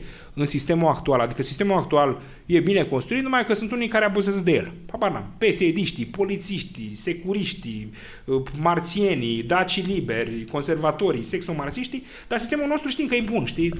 Îi eliminăm pe ăștia. Dar după aceea când că toată construcția este penetrată de termite, nu e șubredă, nu ține nimica, răspunsul este și ce o să facem acum? Păi dărâmăm toată construcția? Păi dar că e cam complicat, că o să ne cadă în cap. Putem noi să zic că o să ranforsăm și cum o să ranforsăm? Că suntem cam puțini. Știi? Și atunci eu cred că nu există o soluție identificată în... Până acum, să există o soluție. Să dispară psd că după aceea nu descurcăm noi. Și acum îți dau seama, stai bă frate, că nu o să dispară așa și dacă eliminăm pe ăștia 100, 700, 400, mai sunt tot felul de cazuri care țin cumva de o proastă creere a unui stat care cumva, din cauza comunismului și a unei tranziții prost gestionate sau whatever, are instituții și reflexe de anii 1920, să zicem ultimii ani, mai zicem, hai, 30, cât de cât decenți în România ca funcționare a statului, la 100 de ani, la 80 de ani distanță de, sau 90 de ani distanță de acel moment, știi? Și oamenii nu știu ce să facă. Că nimeni nu poate să zică, uite, am ca soluția. Până, până acum, soluția era să dispară ăștia, că era, o, era credibilă soluția. Și acum e credibilă în continuare, dar numai că trebuie să vii cu mai mult. Trebuie să spui, noi vrem să-i scoatem pe ăștia și o să facem următorii pași ca să ajungem undeva. Nu doar că, prin definiție, noi suntem mai buni. Știi? Și o spun asta, cum zic eu, adică o spun ca un cetățean echilibrat, dar în același timp cu evidente biasuri către zona asta de reformistă, știi? Că nu are sens să o ascund. Și în contextul ăsta pe care tu l-ai descris, ce s-a întâmplat la Caracal este normalitate pe care noi nu o percepem ca fiind așa, pe care noi o percepem ca fiind anormalitate. Păi da, de asta este. Vezi, noi, iarăși, normalitatea este în termen de referință, știi? Adică, de Evident. exemplu, dacă tu ai, să zicem, uh, nu știu, un, un sat compus din 80% femei, când te întreb pe tine dacă, nu știu, ai ochii închiși și pui mâna pe un om, o să spui, adică care șansele să, ce să fie? Femeie sau bărbat? Spui, clar, femeie, știi? Dar dacă zici, da, da, știi că în tot județul sunt, uh, nu, nu știu, 80% bărbați, să spui, păi atunci nu mai îmi dau seama, știi? Adică dacă și te pun în tot județul, știi? Că spui bărbat, știi? Și tot așa, adică cumva în termen de referință până la urmă, știi? Uh, noi percepem normalitatea după filmele noastre. Uităm la Netflix, și spunem, uh, băi, normal este să răspundă la unul, doi, o doamnă care fumează, bea o cafea și este super bric și se activează și ia o celulă de criză ca în Matrix sau nu știu ce film și proiectează și vine un SWAT team sau ce fiecare cum își închipuie că sunt lucrurile, știi? Uh, în vreme ce ăla de la țară se gândește, băi, normal este că e unul pu, care zic, are o bere lângă și tocmai se vrăjea cu secretara și ce vrei, bă, de aici, știi? Adică cumva noi avem două, avem câte nivele, sau te întrebe tine, cum trebuie să fie o toaletă? Și te gândești, bă, care a fost o toaletă, o toaletă publică? Și zici, bă, la mall era destul de curat, la Starbucks era curat. Într-adevăr, dacă mă duc într-o toaletă de instituție, parcă e cam nasoală, și dacă mă duc una de aia din parc, e super nasoală. Și, și știi cam cum sunt toaletele. Dacă te întreb la țară, cum trebuie să fie o toaletă? Și te gândești, bă, la... Zici că, Cu pereți. Zici că e o gaură în pământ o toaletă. Asta e o toaletă, știi? Pentru 90% din ei, știi? Uh, hai că asta cu toaleta mi-a stârnit un zâmbăt pentru că atunci când eu aveam 17 ani, cred că, și eram barman mm-hmm. și ospătar, am avut două funcții, uh, șefa mea de atunci ne spunea că toaleta este de fapt imaginea localului. Așa este. Am rămas cu asta în cap de atunci și îmi dădeam toată silința ca acea toaletă pe tura mea să fie impecabil. cât mai aproape de impecabil. Exact. Asta este. Așa că și la multinaționale învață că principiul toaletei, că trebuie să lași toaleta mai curată decât uh, ai găsit-o, știi? Exact. Dacă faci chestia asta, toată lumea e fericită, știi? Cred că, de fapt, toaletele sunt un bun barometru social al locului în care te afli. Știi că, uite, am exemplu tot așa cu toaletele, bine, asta este o, o fixație națională, aparent. Uh, în, în primul război mondial, exista un general, nu scapă numele, care se numea generalul Latrină, la, în armata germană. Și el ca, cumva avea obsesia lui personală, fixația lui și în același timp instituționalizată la nivel de corpuri de armată, să inspecteze toalete. El spunea acolo, cum zic, un soldat bine defecat, Este un soldat eficient, știi? Și un soldat bine defecat. O, nu o să facă atât de multe dizinterii, ce bol mai faci de la chestiile astea și probabil o să fie mai ap de luptă și o să-i batem pe ăștia doar pentru că avem niște latrine, știi? De fac ei pe ei. Știi, știi? De fac în vremea aceea că o să moară de toate bolile de, de, de așa și tu zici că după aceea, dacă, ăsta era, dacă nu mă înșel, era un general de pe frontul de est. Și dacă te uiți după aceea și faci analiză, câți au murit din armata rusă? Cum zic, nu erau armate față în față, știi? Deci, practic, aceleași condiții geografice și de boldes, așa. Câți au murit în armata rusă din cauze care sunt exterioare, cum să zic, împușcării sau ce mai făceau, bombardării, și câți au murit în armata germană, este diferența între o toaletă printre altele, da, curată foarte importantă, și... curată, toaletă curată și o toaletă murdară, efectiv, știi, sau defecare de asta unde vrei tu. Deci e o, e, e o chestie serioasă. Adică, uite, de exemplu, eu mi-aș dori, asta e un problemă cu partidele astea, noi, toți oamenii în toată țara asta, da, și asta provine din modelul burebista Ștefan cel Mare, Mihai Viteazu, au o viziune ierarhică despre cum trebuie să se întâmple lucrurile în administrație. Adică, toți vor să fie șefi, dar ei nu vor să fie șefi, ei vor să fie șefi, șefuleți, subșefi, subșefuleți, șefi uh, teritoriali, șef zonali, șef local, nu știu. Dar ei nu poate să întrebi șef la ce. Adică tu vrei să fii șef peste toaletele de la țară, șef peste bibliotecile de la școală, șef peste pistele de biciclete din București, șef peste parcurile din București, șef peste dracu știe, ce mai vrei, învățământul medical de surori medicale, de whatever. Uh, ei, oamenii nu pot să-și identifice ce cred ei, majoritatea, dar marea majoritate, ce cred ei că, că, că, că, că ar trebui să facă dacă ar fi șefi. Poate să spună, doamne, vreau să fiu parlamentar sau vreau să fiu ministru. Ce, nu contează ce fel de ministru, știi? Eu vreau să fiu ministru. Uh, ce vrei? Vreau să fiu consilier local. Ce fel de consilier local? Ce, care e treaba ta? Lasă că îmi dau eu seama mai încolo dacă, dacă ajung acolo. Ceea ce este profund greșit. Adică noi în loc să avem un model specializat, din care după aceea să spui, bă, am văzut că ești un, ai fost un bun șef pe vaccinurile de, habar n căței din România. Și atunci ne-am gândit să fii bun pe, să devii un bun șef al tuturor căților, al tuturor problemelor de medicină veterinară. Noi avem un model ăsta de genul, avem să fie la șef mare, că ne înțeles, le iubim toți, să fie ăștia șef mai mici, că nu știu ce, și ăștia șef mai micuți, că au făcut și treabă în campanie. Ori este profund greșit acest model, știi? Adică cât timp și ăsta este un model, nu? Că e un model care îl găsești la PSD și la PNL și o să-l vezi inclusiv la partidele noi Știi, cu orice discuție despre meritocrație o să zic că este limitată de acest model. Știi? Și atunci cumva adică trebuie să găsim o formă în care oamenii se uite în, în sufletul lor să zică, bă, tu ce fel de șef ai vrea? Păi, băi, eu am, nu știu, am fost cu IT-ul la firma în care lucram. Făceam antivirus. Nu vrei să fii șeful pe securitatea antivirusurilor în instituțiile publice? Ba da, asta, mă, asta știu să fac, asta îmi convine, asta e mișto, hai să facem asta. Știi? Adică când o să avem genul ăsta în model în țara asta, atunci nu o să mai vorbim de cazuri ca Caracalu, după 10 ani de acolo. A 30 de ani au fost suficienți ca să evităm un caz Caracal. Păi nu știu, adică cumva dacă e așa, tu poți să măsori, de, nu, adică dacă iei uh, istoric, nu știu, te uiți să zicem în Corea de, de Sud, și nu ăștia au terminat războiul, cred că în 52 sau 53, ceva de genul ăsta, și pe aceea adun 30 de ani și ajung la concluzia că era o țară pe alt drum. Sau dacă adun cu 70, când era anii 70 plus 30, în anii 70 erau mai sărași ca Corea de Nord și după aceea erau una dintre cele mai puternice și cele mai, cum să zic eu, vibrante economii din lume. Deci 30 de ani sunt suficient pentru tot felul de chestii, știi? Sau în 30 de ani, uh, nu știu, Germania, lui Bismarck a ajuns dintr-o confederație foarte blues, așa, cu tot fel de chestii, un sistem uh, powerhouse economică, militară, socială, cu, de cultură, ce cum vrei tu, știi? Adică, cumva 30 de ani sunt foarte mulți pentru tot felul de lucruri. În 30 de ani poți să schimbi o întreagă nație. Deci, în teorie, ei sunt suficienți. Întrebarea este dacă au fost suficienți la noi și răspunsul este nu, au fost cam pierduți. Știi? Au fost cam pierduți, inclusiv din cauza modelului nostru cultural de a vedea lucrurile astea cu șefuleții, șefii, meritocrația până când ne punem noi problema. Noi nu suntem, noi suntem fataliști. Dacă ne uităm în jurul nostru, majoritatea oamenilor sunt fataliști. Cu toate astea, instituțiile statului care au oameni fataliști nu pot să facă prevenție pentru a evita un caz fatal.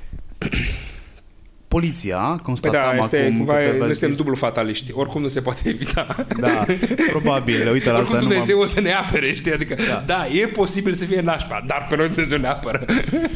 Uh, fatalismul ăsta care ne caracterizează uh, are ceva de con- are vreo contribuție la faptul că nu știm sau nu ne-am gândit niciodată să facem prevenție sau pentru că tocmai suntem dublu fataliști, prevenția este inutilă, noi suntem aici să constatăm ceea ce nu putea fi evitat?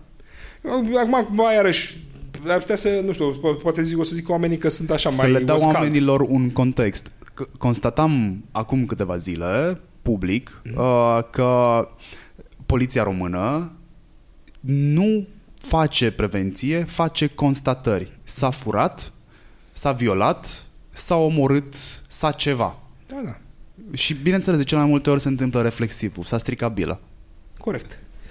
Cred că asta cu fatalismul și cu prevenția, părerea mea e următoarea. Cu cât o societate este mai săracă, dar săracă înseamnă foarte fel de lucruri, adică care nu are un fel de resurse, nu știu ce fel de resurse, poate să inteligență, poate să resurse financiare, poate să resurse de timp, se gândește mai puțin la ziua de răspămire sau peste șapte ani și la, nu știu, vederea abstractă a lucrurilor și mai puțin și mai mult la ziua de astăzi. Nu, un om care este foarte sărac financiar nu-și pune problema dar ce ar fi mai bine copiii mei să se ducă să studieze niște STEM education sau să-și dezvolte latura de, dez, nu știu, căutare personală și să așa. Uh, ești problema ce mâncăm astăzi? Ce, cum fac eu rost de 400 de lei ca să le iau ghiozdane copiilor? Știi? Cum fac? Știi? Adică oamenii au în țara asta probleme de genul ăsta. Foarte mult timp, foarte mult timp însemnând până acum probabil 10 ani, cred că 10 ani, cred că nu până, sau da, cam așa, știi, zicem, până în 2007, când au început ăștia să crească cât de cât salariile la bugetari, bugetarii din România, indiferent că erau doctori, profesori, polițiști, uh, orice altceva, au dus-o foarte, foarte rău. Mult mai rău decât zona privată, adică să recunoaștem chestia asta, nu? Dacă erai, barnam, ITist în, uh, într-o multinațională, câștigai de șase ori cât un profesor. Acum poate câștigi de două ori, sau poate o dată, sau poate la egalitate, nu contează cifrele. Mult timp oamenii și-au pus la ce mâncăm astăzi. E un tip, îl cheamă Clayton Christensen, ăla care a scris Innovator Dilemma, care a scris o carte care se numește, a publicat-o prin toamnă, se numește Prosperity Paradox, care spune că în societățile în care ai genul ăsta de, de situații, de, de sărăcie, more or less, you hire corruption.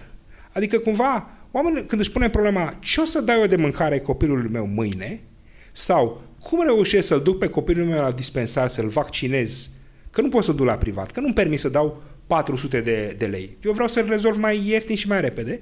You hire corruption. Nu ai bani să-ți plătești amenda la mașină 2000 de lei.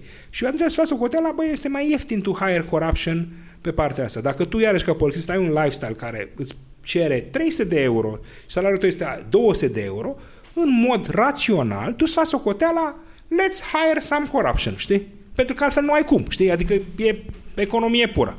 Și atunci noi cumva istoric, dar istoric, da, 250 de ani, nu știu ce, 300, câte sute de ani, au avut acest model, de la modelul, cum să zic eu, împărțirii funcțiilor și las că te descurci tu, nu? Adică nu, eu îți dau banatul Olteniei, tu trebuie să-mi dai 6 lei și 15 bani pe lună și cum fac banii ăștia? Păi te descurci tu, frate, nicio problemă, ți-am dat resursa, știi? Sau, știi? Vezi tu cum, cum găsești acolo niște manevre. Și atunci cumva noi avem, am avut modelul ăsta. Singurii ani în care s-au schimbat cât de cât lucrurile și în care s-au ridicat poate excesiv salariile bugetarilor au fost în ultimii 10, cu diverse sincope, mai s-au scăzut, mai s-au crescut, mai s-au luat whatever. Și atunci cumva noi nu avem cum să pretindem acestor oameni care de-abia au ieșit din situația asta e precariat economic, pentru că despre asta vorbim, o conduită morală ireproșabilă. Încă nu s-a însă acolo. Deci cum s-a aranjat acolo? Habar n-am. Penalizând unii, educând alții, venind cu niște modele deosebite, încercând să redăm demnitatea oamenilor. Adică, de exemplu, eu mă uitam ieri, polițiștii săraci de ei, și acum zic că nu am nicio, cum să zic, nicio părere bună, nicio părere pe de polițiști, dar cumva, sau de jandarmi chiar o părere proastă, cumva oamenii, la ultimele meetinguri, jandarmii și polițiștii nu mai erau nici unde. Ei erau atât de rușinați și deveniseră și sunt atât de mult obiectul furiei populației, încât și-au pierdut demnitatea, și-au pierdut rolul lor de, de, de, de, de cum să zic eu, de nu știu cum să zic eu, faruri ale societății, de organizare societății. Dacă acum cineva vede un polițist pe stradă și îl oprește, șansele sunt ca acel polițist să fie abuzat, să îi se spună, bă, dar știi, ești un criminal, ești un nemernic, ai omorât-o pe aia, ai făcut nu știu cum. Chiar, știi, pentru că așa și asta este foarte, adică asta înseamnă de fapt disoluția autorității. Nu înseamnă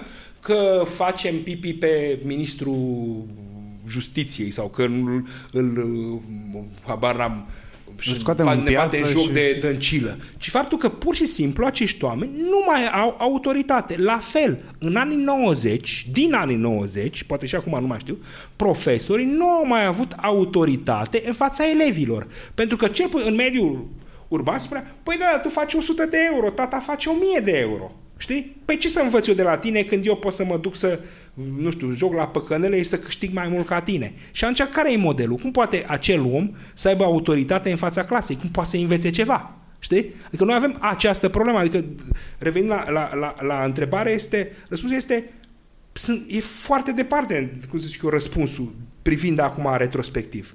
E fu- Nu știm care, care e soluția, știi? Adică eu, sincer, nu mai știu care e soluția. Cum o să reușești să redai demnitatea, integritatea, profesionalismul unor grupuri de oameni care se numără în sute de mii? Habar n-am. Știi? nu m-am gândit până într-acolo. Mi-ai dat o temă de gândire. Da, pe de altă parte, presa face parte din democrație. Presa da. era un watchdog. A patra putere în stat. Teoretic. Da. Unde e ea în momentul ăsta situată? Pe... Știi cum a apărut presa în lumea asta? Spune-mi. Presa a apărut în lumea asta cam așa. Era un tip, un renascentist, în capă numele, acum cunosc foarte bun cu numele, care era în același timp un poet, un sonat, un curtezan și un afemeiat. În Italia papală, știi, în Roma, dar mai și pe la Florența, era pe toată zona și pe la Veneția. Și omul și-a dat seama că și scria sonete, cum zic eu, oareși cum fără perdea, în care acuza diversi cape bisericii sau diversi prinți de, de una sau alta. Și-a dat seama că ăsta e mecanismul cel mai bun de, în același timp, de a transmite informație și de a, cum să zic eu, de a obține bani și putere. Fast De- forward, de așa a șantaja. apărut- Efectiv, era un cancan de șantaj, știi? Un, Fast tab- forward, așa a apărut Facebook.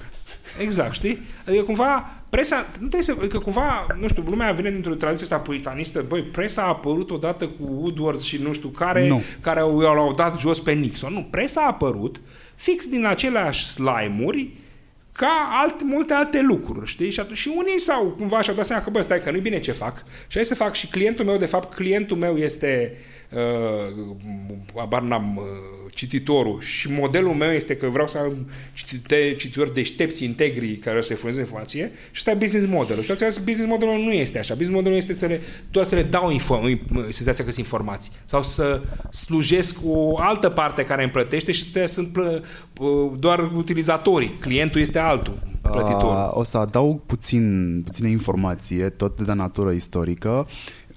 Foarte puțini sunt cei care știu că presa tabloidă de astăzi are niște rădăcini foarte bine ancorate și băgate în istorie. Ea, de asta ne uităm în UK și zicem, băi, e plin de tabloide. Frate, acolo a apărut Asta e modelul, asta se spui, numește Yellow Journalism la, uh, la rădăcini, așa se numește. Din Yellow Journalism a apărut tabloidul. Yellow Journalism se ocupa cu bârfa și au simțit nevoia să-l Bârfa e- și șantajul, spune. Bârfa și șantajul, ele da. erau folosite ca instrumente de influențare politică, more or less. Și la fel cu descrierea ta de dreapta și stânga au apărut cel puțin două curente de presă. Ăia care spuneau că nu este moral ceea ce se întâmplă în Yellow Journalism, Yellow Journalism vedea profitul din toată povestea asta și entertainmentul, pentru că era foarte citit și Da. Harari spune, a- în el, deși nu mi se pare cine știe ce cartea respectivă,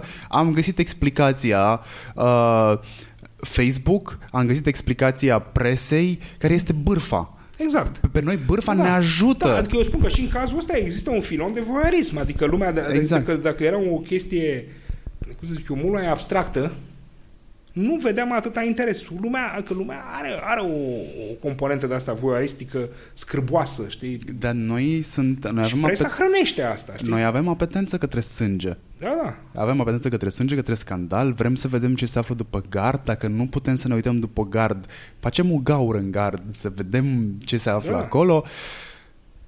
Dar presa în momentul ăsta, pentru că la un, au au existat niște ani de glorie ai presei, Da. cel puțin până înainte de criza economică, Bine, asta știi că asta e ca cu vama veche, știi? Da, a, adică nu mai e ce a totdeauna fost. ea de- nu mai e ce a fost, știi? Dar mă uitam, uh, acum câteva zile scria cineva, băi, nu mai e vama ce a fost. Și zicea, când a fost eu prima dată în 2010, și făceau, uh, făceam- eu, eu am auzit vorba asta în 2000. ca să Bine, zic așa, eu, mi-aș fi, eu prima dată când am fost în Vama Veche a fost anul trecut, dar eu mi-am dorit atât de mult să merg în Vama Veche ca să pot spune că Vama Veche nu mai e ce a fost. știi? Exact. e cam așa și cu presa, adică nu știu când au fost anii ăia de glorie. Au fost anii de glorie. Ca volum de, de vânzări, poate. Nu ca volume de vânzări, ci ca, hmm, hai să-i spun, ancorare profesională în realitate. Da, da, da, a fost da? anii, să spunem, 2000-2007, Exact. mult mai Când buni. BBC-ul s-a prins mai bine în... Da, da. în Când ziarul financiar era altceva decât e acum. Bineînțeles, ziarul financiar nu este nimic altceva în afară de o fițuică pentru mine în momentul Da, ăsta. Dar el era o, o instituție și E o un chestie- răboj Când pe care- capitalul era extraordinar, nu o Evident. mizerie ce e acum de se și rușine să... Ce funcție mai are presa în momentul ăsta? La ce ne mai ajută presa? Și aici facem abstracție de zvâgnirile lăudabile ale presei independente. Ele cu siguranță vor reforma ceea ce nu s-a putut reforma în, în anii de imediat de după criza economică. Mm-hmm. Șocul ăla, eu zic că a fost benefic Da, într-un pentru fel, da. presă. Și acum există o reformare, se caută resurse noi, se caută uh, desprinderea de, nu știu, o entitate care dă dependență, dar vreau să duc discuția în ce rol mai are într-o democrație presa în momentul ăsta, dacă nici ea nu mai are credibilitate, așa cum nici breasla polițiștilor sau a jandarmilor în momentul ăsta nu mai are credibilitate, își pierde demnitatea și o face pe propria mână. E ca la o masă de poker unde știe foarte clar că are mână proastă, Știi, de exemplu, un scriitor foarte, un, bar n-am, nu știu cum să zic, un filozof, un analist, se numește Nicholas Mele, profesor la Harvard, care are o carte, se numește uh, The End of Big, sfârșitul marelui, știi? Și vorbește despre sfârșitul marelui partid, sfârșitul marii prese, sfârșitul marelui, marelui concern economic, sfârșitul, știi, adică toate, sfârșitul marelui entertainment, a Asta nu marilor era și case el de român, discuri. că prea fatalist.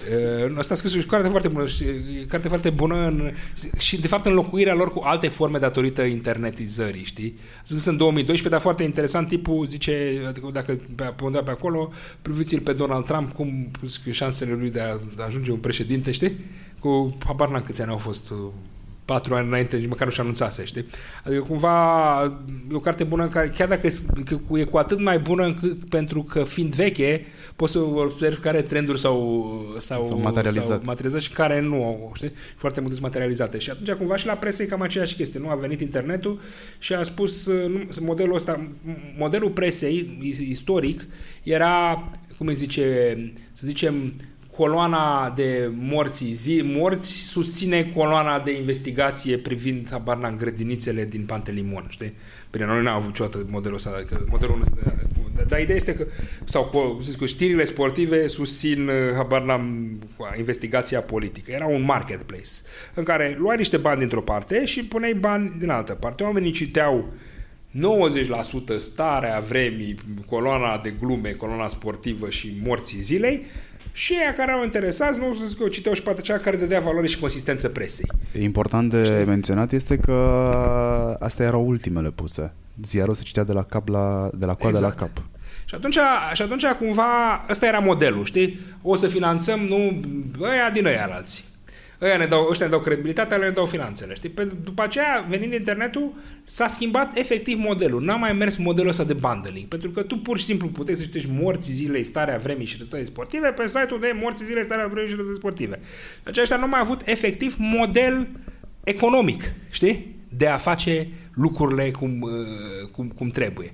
Și atunci, cumva, fiecare articol trebuie să genereze suficient de multă valoare ca să se susțină, sau nu neapărat fiecare articol, fiecare linie de business, să zicem așa, fiecare linie de, de reportaje, știi? Și, și, și asta este foarte complicat, nu? Adică, cumva, mie mi se pare că încă presa nu are în toată lumea un model sustenabil care să fie în același timp compatibil cu liberalismul economic, adică să nu ia bani de la stat, nu? compatibil cu, să zicem, Uh, modelul ăsta în care cititorul plătește, nu, ca să fie, cum zic eu, nu să aibă, susține interesele al cuiva, și cu modelul, uh, cum zic eu, informație mai multă și entertainment mai puțin.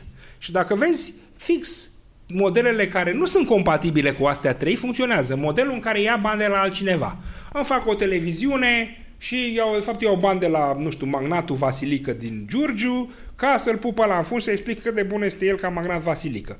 Sau îmi fac un model de tip Cancan în care oamenii, cum zic eu, satisfac poftele lor libidinale într-o formă relativ, să zicem, civilizată sau onorabilă, citind despre nu știu ce a făcut, nu știu ce starletă cu nu știu ce vedetă de fotbal. Sau, sau am uh, modelul numărul 1 în care efectiv plătește statul.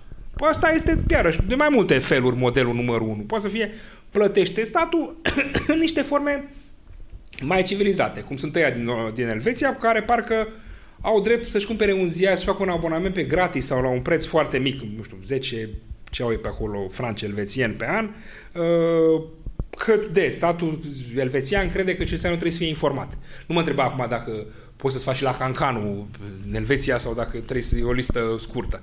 Uh, sau nu, e modelul la noi, plătește statul de genul bine ați venit în sectorul 3, sectorul celor mai curați oameni, fi cu noi, nu fi cu noi. Știi? Și atunci, și ăsta e un model. Sau, știi, sau plătește pe chestii de genul, scrie și nouă niște editoriale, advertoriale, whatever, bla, bla. Că facem curat în asta. Problema este, iarăși, mi-e greu să văd exact care sunt modele care răspund la astea trei. Dacă ne uităm, nu știu cum să zic eu, în România, cred că niște modele de genul ăsta, vezi, dacă care încă nu au ajuns la, la maturitate, sau cele care au ajuns la maturitate sunt cele care au un model mix presă-evenimente. De exemplu, revista Biz, care mi se pare o revistă decentă din punct de vedere, care îmbină o parte de lifestyle cu o parte de analiză, are evenimente. Știi? Și atunci modelul este iarăși bundling de presă cu... Nu, ne întoarcem la bundling. Al model care mi se pare decent și, și cum să zic eu, care cred că va confirma, este cea oamenii de la Nuzic, știi? Abonamente plus donații plus, plus publicitate, dar la servită la un mod decent și probabil vor reuși. Sau cea oameni de la Record, tot așa, știi? Uh, al mod, iarăși avem iarăși modelele astea, să zicem, de nișă, mai fringe așa, sponsorizează ancheta, fi donatorul nostru, nu știu cum este, să fie Lumina sau să fie Rise, nu știu, donator la vreo 5-6 treburi de-astea, știi?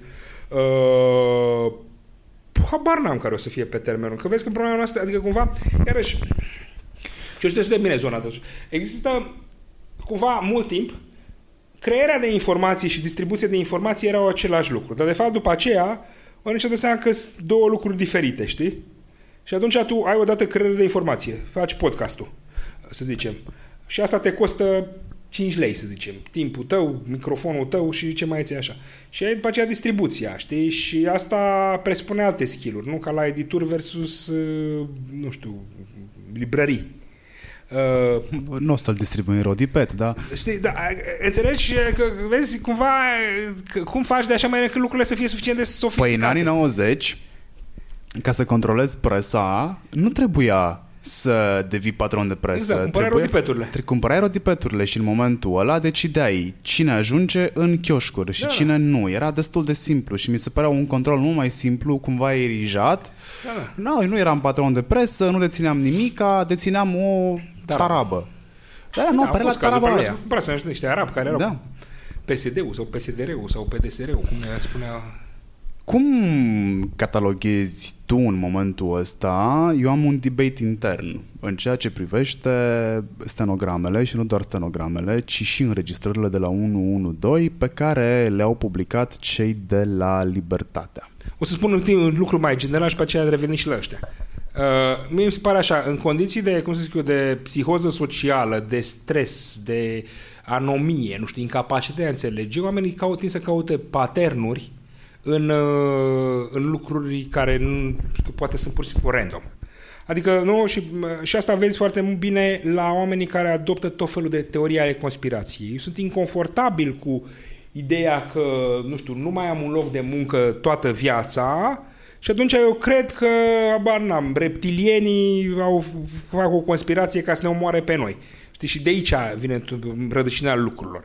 Și, cum, și asta cumva, deci cumva noi acum ne aflăm fix în situația asta. Avem atât de multă lipsă de, de cum să zic eu, de, de, de structură, de, de, cum să zic eu, de, avem o situație atât de, cum să zic eu, ne, neorganizată, care ne oripilează, care nu cadrează cu, cum zic eu, cu categoriile noastre de structurare a informației și căutăm să-i dăm o structură.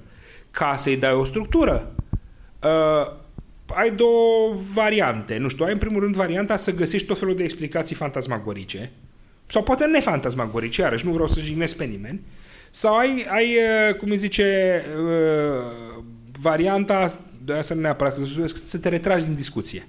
Noi vedem acum foarte multe, și, foarte multe variante de astea de a structura, de, a, de, a, de, a, de teorie ale conspirației. Cred că în general, și am scris și un post mai lung pe chestia asta, și cred că, că și foarte mulți oameni normali ajung să ajungă în situația asta. Băi, de vină sunt ăia cu rețele de trafic, stai că nu știm, că poate a murit, poate n-a murit, stai că nici asta nu știm, nu știm nimica. Uh, și atunci, cumva, cred că ar trebui, din punctul ăsta de vedere, ca cei, cei de la butoane, autoritățile astea, am polițiști, procurori, whatever, să facă o informare mult mai clară, să spună, băi băieți, voi aveți o problemă acum, că înțelegem că voi sunteți cu internetul și așteptați ca toată informația să fie livrată zi de zi, dar noi nu avem capacitatea obiectivă de a procesa, pentru că sunt niște termene nu știu, științifice, de a analiza probe, de a face nu știu ce.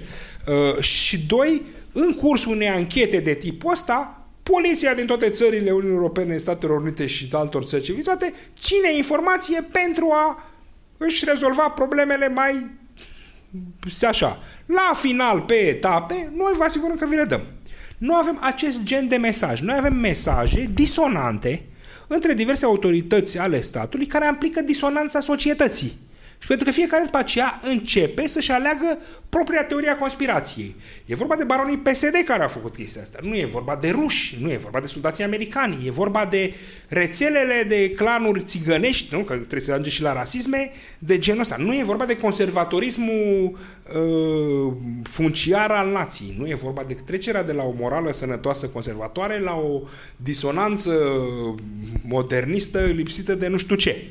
Uh, și atunci, cumva, asta mi se pare că este problema foarte generală, știi? Și aici, asta, asta este, este chestiunea de, cum să zic eu, de ansamblu. Revenind la ăștia de la libertatea, întrebarea este foarte complicată. Din punctul meu de vedere, nu cred că... Adică cred și în primul și în primul rând că a difuza stenogramele sunt... E o chestie a difuza scrisurile, deci practic partea text, este absolut corectă. Pe de altă parte, întotdeauna un text se poate citi cu diverse intonații. Adică poate spunem ce faci mă, adică cu o cu empatie. Atât mai mult, ce faci mă? Știi? Cu atât mai mult cu cât în stenogramele astea tu ai niște indicații scenice. Da. Uh, râde zeflemitor. Uh, exact. Se îmbufnează. Și atunci, adică cumva, din cauza asta, adică ca, ca să ne dovedim buna credință și să nu Adică singura, singura, cum să zic eu, justificarea unor astfel de a difuza textele, de a difuza sunetele efective, înregistrările, este de a arăta că ceea ce este stenogramă concordă cu ceea ce spun, nu știu, ce, ce, ce spun registrările. Deci, din punct de vedere, poți să spui că ar putea fi un argument.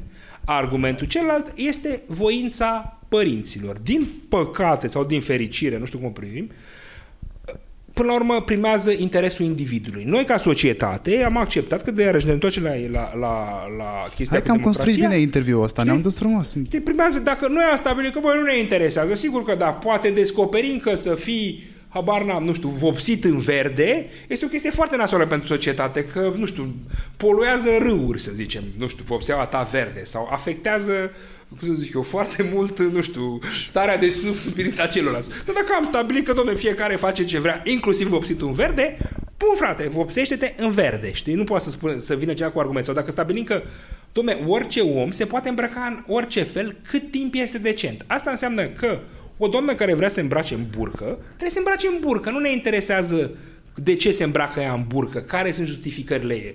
Maxim putem să spunem că în situații de în pericol terorist, trebuie să vedem fața ca să nu fie cumva în spate Osama Bin Laden. Dar atâta. Uh, dacă o doamnă decide, cum zic eu, că e dorința ei să poarte fustă de un centimetru, nu, este dreptul dânsei. Nu putem să spunem, domnule, de la 4 cm în sus sau stai să nu știu. Adică cumva despre asta vorbim. Vorbim despre libertatea individului. Din păcate, Alexandra nu mai este, nu mai este individul care să poată să decidă. Cei mai apropiați de ea sunt părinții. E, acei oameni poate să decidă, acei oameni poate să spună vom difuza doar ultimele trei cuvinte în ordine inversă, dacă că așa suntem noi nebuni. Uh, sau nu vom difuza nimic sau vom difuza totul. Dacă acei oameni ne-au spus nu difuzăm nimica, este obligația presei să răspundă la această chestie. Nu poate să spună, nu poate să invoce faptul că acele lucruri sunt de interes general de interes, uh, uh, cum zice, de interes public.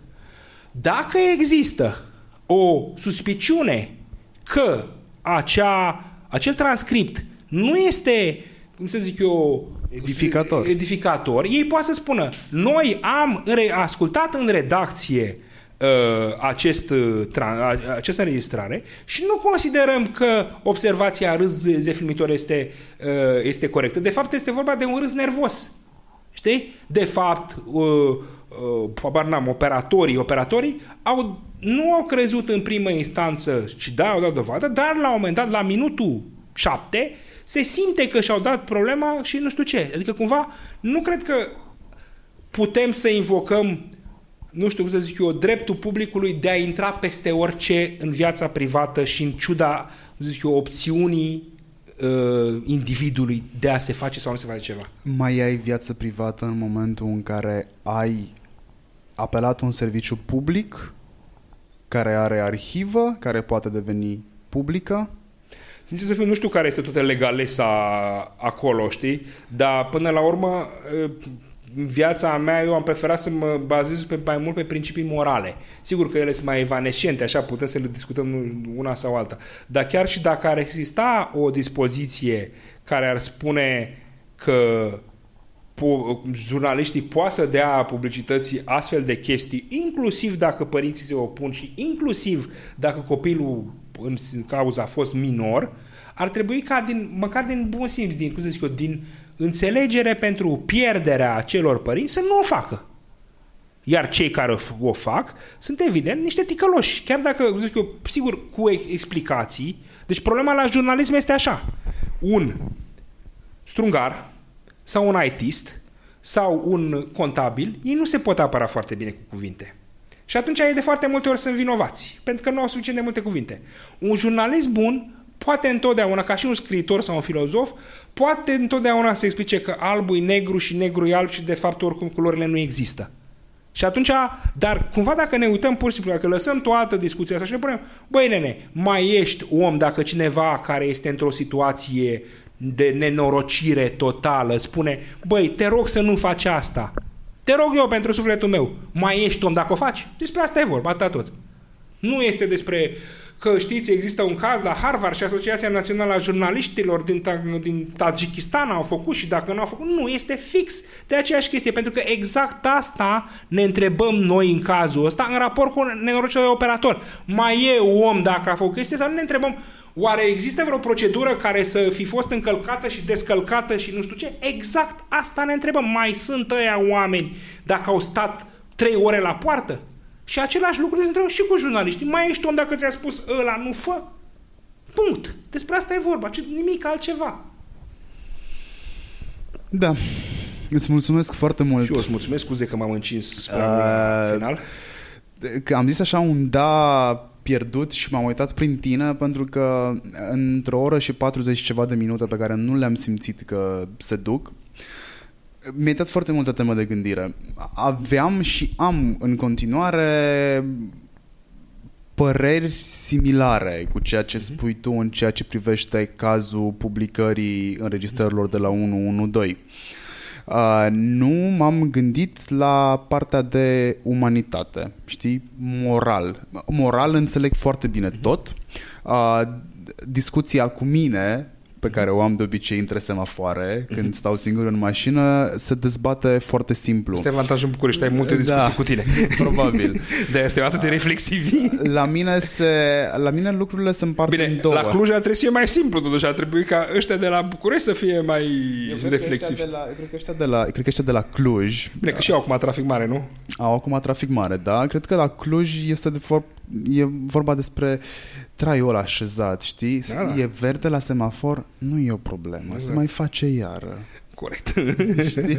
Cam asta este de altfel și crezul meu. Eu nu mă prea grăbesc că oricum Da, Știi, da. semaforul se face din nou verde. Ce o să pot să pierd 5 minute în regulă? Bine, Pierd știu că e o 5 poveste minute. care are ultimă ultima frază și a văzut soarele pe- și, și ceva, nu știu, era ceva de genul Există un moment în care ni se întâmplă ultima oară un lucru, știi? Fiecăruia, știi? Da, da, da, Ceva da. de genul ăsta, ultima frază. Adică nu ne dă seama, dar uh, sa- uneori vezi ultima dată un om, viața ta o să moară, știi? Sau nu vezi, să zic, că o să fie ultima uh, dată când, nu știu, mai există înghețată sau nu, de felul ăsta, sau știi, tot felul de lucruri, care după aceea țin în tine, știi? Adică da, tu nu știi momentul ăla, că, apropo, la cazul ăsta, tu dai seama, mama respectivei persoane n-a știut niciodată că ăla e ultimul moment, știi?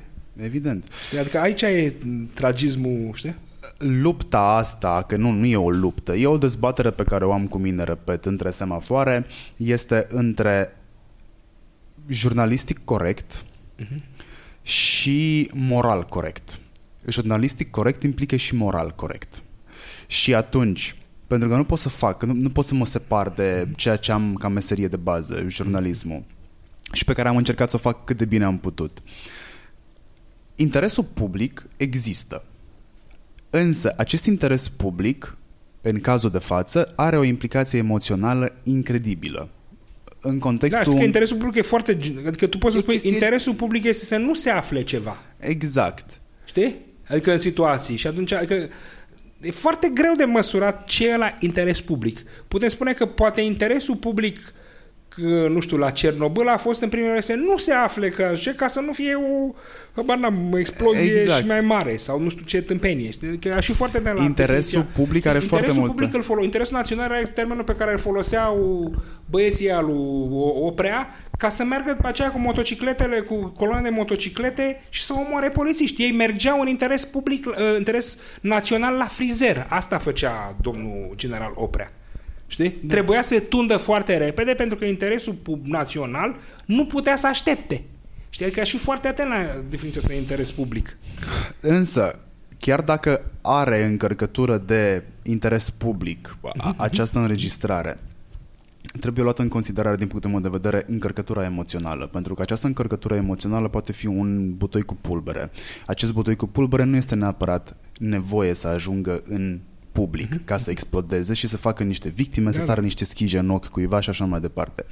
Apoi uh, mai este interesul individului, da? In- interesul personal, Bine, mi se care pare că este cel mai- primează, cel mai da? important. care este cel mai important, am stabilit, într-o democrație funcțională. Atunci dacă interesul rudelor de gradul întâi, părinții, a fost să nu se publice acel detaliu, acel detaliu a fost publicat pentru că publicația a găsit de cuvință, sau Tolontan, să-i spunem pe nume, a găsit de cuvință că cineva din familie a avut o scăpare și a publicat din Pe aceea, ură. și acum este pe tot internetul și are Exact. deja 160.000 de vizualizări. Eu nu am ascultat-o, că nu vreau să... N-ar fi fost, n-ar fi fost atunci, mă întreb, n-ar fi fost atunci moral, uman, chiar dacă a ajuns să respecti dorința să nu mai multiplici încă o dată, Eu sunt de acord cu tine, asta am și spus. Și chiar, repet, domnul Tolontan este un jurnalist foarte bun și o să știe să explice foarte bine interesul public.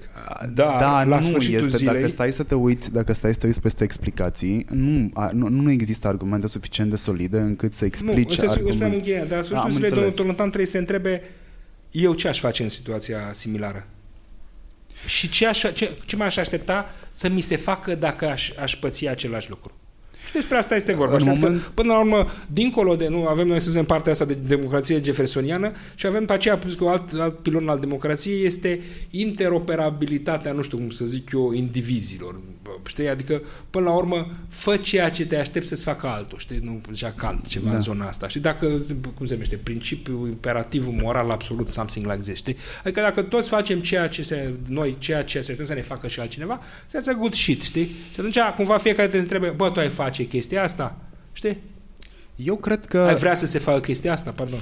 Eu cred că singurul argument pe care nu este un argument, este explicație, pentru că dacă stai să citești argumentele pentru care Libertatea a publicat înregistrările, uh, n-ai cum să nu simți o urmă de ură sau de biasare nu există cuvânt în română, îl mhm. luăm din, îl facem romgleză aici, mm-hmm. împotriva sistemului. Avem o problemă cu sistemul. Așa este. Iar această înregistrare ne ajută să afundăm mai tare sistemul din prezent și anume PSD în groapă. Așa este, dar pe mine nu mă interesează, adică nu, pe mine, sincer să fiu, nu mă dar interesează... PSD, afundarea PSD-ului cât mai în pământ nu reprezintă interes public. Așa este. Una la mână. Și pe, că noi suntem în situația în care nu mai trebuie să vorbim neapărat uh, Adică e clar că PSD-ul, pentru că a fost nu știu câte zeci de ani, din ăștia 30 de ani la putere, și că și-a construit cea mai bună rețea nu? Ca la telefonia publică. Bine da. ai venit în cea mai bună rețea. cea mai știi? largă acoperire. Au cea mai largă acoperire, cea mai bună rețea, certificată, garantată și cu rezultate totale, așa, ai acces oriunde la un terminal al PSD-ului. Uh, la maxim 500 metri distanță. Uh, deci e clar că sunt parte majoră a problemei. Dar, eu repet, problema este că noi acum discutăm despre o problemă generală și trebuie să o discutăm cu suficient de multă uh, nu știu cum să zic eu, seriozitate, astfel încât să nu mai fie un eveniment, doar un eveniment jurnalistic. Nu am avut evenimente jurnalistice cârcă în ultimii 10 ani. Evenimentul Hexifarma, evenimentul colectiv, evenimentul Bebelușii de la maternitatea Giulești, evenimentul Țăndărei cu ăștia 400 copii, evenimentul cu fata violată de cei ne, trei nenorociți de la Vazlui, evenimentul cu copii omorâți la Baia Mare, dacă nu mă cer, copii omorâți la Iași, evenimente cu, zic, cu mame că, că, că și-au omorât copii de, pentru că n-au beneficiat de asistență uh, zic eu, minimă medicală după naștere. Uh, evenimente N, N, N. Întotdeauna ele funcționează ca un fel de punct de maxim trafic pe site-uri în în luna X, Y sau Z sau în anul X, Y sau Z. Dacă noi cumva iarăși facem chestia asta, o continuăm să facem chestia asta, unii se miră, se îngrozesc, se smul părul din cap pe internet și vai, nu se poate, ce stat nenorocit suntem, avem noi și cum sunt ăștia de la acolo sau de acolo răi și nu știu ce. Alții mai ieși în stradă, dar nu zic ok, ieși în stradă așa. Alții stau se uită ca tâmpiții la televizor și zic, bă, de vină sunt statul paralel, statul perpendicular, poliția, PSD-ul, dracu să-i pieptene.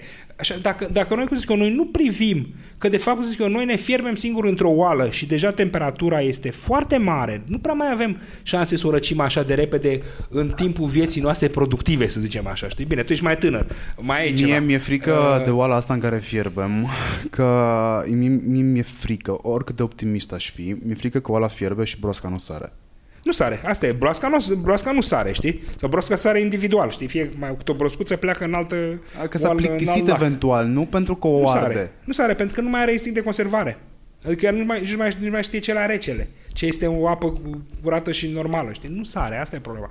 Repet, oamenii din Caracal, cred că, că dacă eu ei întreb cum arată o toaletă copilul din Caracal, o să-ți deseneze o căsuță de aia exterioară din lemne. Asta o să-ți facă. Când am auzit de Caracal, m-am întrebat prima dată dacă Caracalul nu este locul ăla care uh, era explicat printr-o poză unde ceasul din centru are cifra romană 4 sub formă de 4 bare. Da, da. El este? Nu știu, probabil, da, nu știu exact, nu știu poza. Adică nici e locul nu știu, ăla care era primul... totdeauna o, de râs că strada, că cimitirul e pe strada Renvierii, pușcăriei pe strada Eliberării, nu știu cum Paradox. e pe strada nu știu ce și tot așa. Putem să-i spunem episodul ăstuia nu Cloverfield, Caracal, dacă te uiți, să zic eu, a dat o grămadă de oameni de cultură și dacă eu pot să interveni, că mă uitat zilele astea, scrie Teatrul Național Caracal. Adică, totuși, oamenii ăștia, zic eu, la un moment dat în existența lor, cum să zic eu, comunitară, au găsit de cuvință să facă un teatru național la Caracal. O localitate în epocă cu 20.000 de oameni. Că acum 30.000, probabil au 20.000. Știi? Adică cumva Știi, sau iarăși, repet, problema este că, zic eu, că copilul din Caracal, liceanul din Caracal, are același mental și aceeași capacitate, cum să zic eu, intelectuală, ca acel copil care face la Jean Monnet sau la Vianu sau la dracu mai știe unde. Ce voiam să Știi? scot Și eu- dar ei nu au aceleași șanse. Știi? Nu au aceleași șanse de la sunt victimele traficului, dacă va fi cazul să demonstreze de, de așa, până la șansele lor de a, se, cum zic eu, a celor mai puțin inteligenți sau mai așa, de a-și găsi un loc de muncă, nu sunt, a, nu sunt acelea de a-și găsi, habar n-am, de ospătar nu știu unde, ci de, cum să zic eu, de carne vie în altă parte sau de muncitor pe a, moșia unui Ce baron. voiam uh, eu să scot în evidență cu exemplul meu cu cifrele romane și era că există deja niște locuri, e, sunt clar locuri predispuse. De dai mai devreme exemplu. Cluj, în Cluj există un loc predispus la fenomene inexplicabile sau greu de explicat. Se numește pădurea Hoia. Am auzit și eu. Da? Uh, aici avem Caracal, avem Telorman, avem Vaslui, sunt locuri cu puncte roșii pe hartă unde tot timpul stă ceva să se întâmple. Cu toate că știm asta, nu există nicio măsură de prevenție Da, acolo. dar ele Nu- se întâmplă nu fatalist, ele se întâmplă că, că foarte mulți, că pentru că au, cum să zic eu, niște, cu, niște probleme sociodemografice economice mult mai mari decât alte zone. Adică, care, de altfel, le-ai și explicat și le-am explicat împreună în, în podcastul exact, știi? de adică ele, până ele nu acum. se întâmplă că sunt date, adică a fi caracălean nu te predispune prin natura, nu știu, genetica ta a fi, la a fi mai ghinionist decât a fi clujan sau bucureștean, dacă oamenii sunt interșanjabili. Uh, problema este că ei, acum, săracii copii acum, acolo, trăiesc într-un mediu toxic.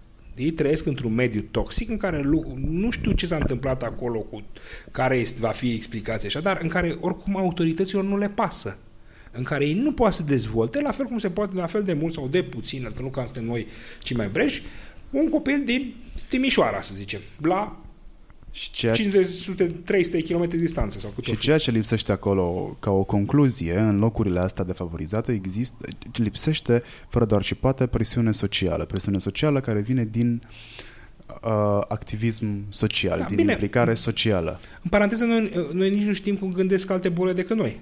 Adică noi E, nu știm, într-adevăr. cum, de fapt, ce problemă are copilul din Pe mine Caracal. mă ajută foarte mult drumul dintre București și Crevedia, pentru că Exact. trec prin niște sate și o să fii surprins, dar dacă nu ai obiceiul să ieși în afara Bucureștiului, nu știi de fapt că în momentul când s-a terminat plăcuța cu București începe o altă lume. Deși diferența Asta este unul dintre motivele pentru că oamenii revin la fiecare vot. Fiecare vot, observatorii ăștia gândești tu puțin.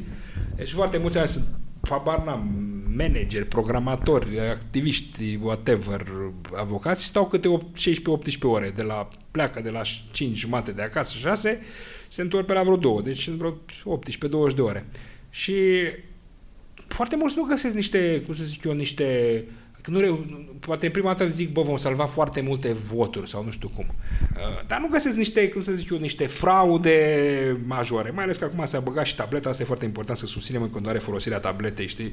Este extraordinar de importantă treaba asta, dar cumva ei își dau seama, mai ales cei care merg în provincie, că fac o formă de turism electoral care nu le-a fost dată, cum să zic eu, nu, nu le-a trecut prin cap, știi? Adică învață ei, oameni de PR sau de comunicare sau nu știu, despre cum arată România asta în alea 16 ore, cât au învățat mergând, dacă, făcând turul României în uh, calitate de turiști. Pur și simplu își dau seama care este țesutul esențial al acestei țări, din ce se compune zona rurală, cum funcționează relațiile de prietenie, putere, ură, ce mai vrei tu, în lumea respectivă. Ori am fost eu foarte norocos și cu asta o să închidem. Ori am fost eu foarte norocos că am avut parte de colegi foarte profi în, în presă, ori pentru că am ciulit mai bine urechile la facultate, dar e o ecuație foarte simplă. Ca să afli ceea ce se întâmplă în societate în momentul ăsta, ceea ce îl doare cel mai tare pe celălalt, ca să vezi cum arată lumea reală,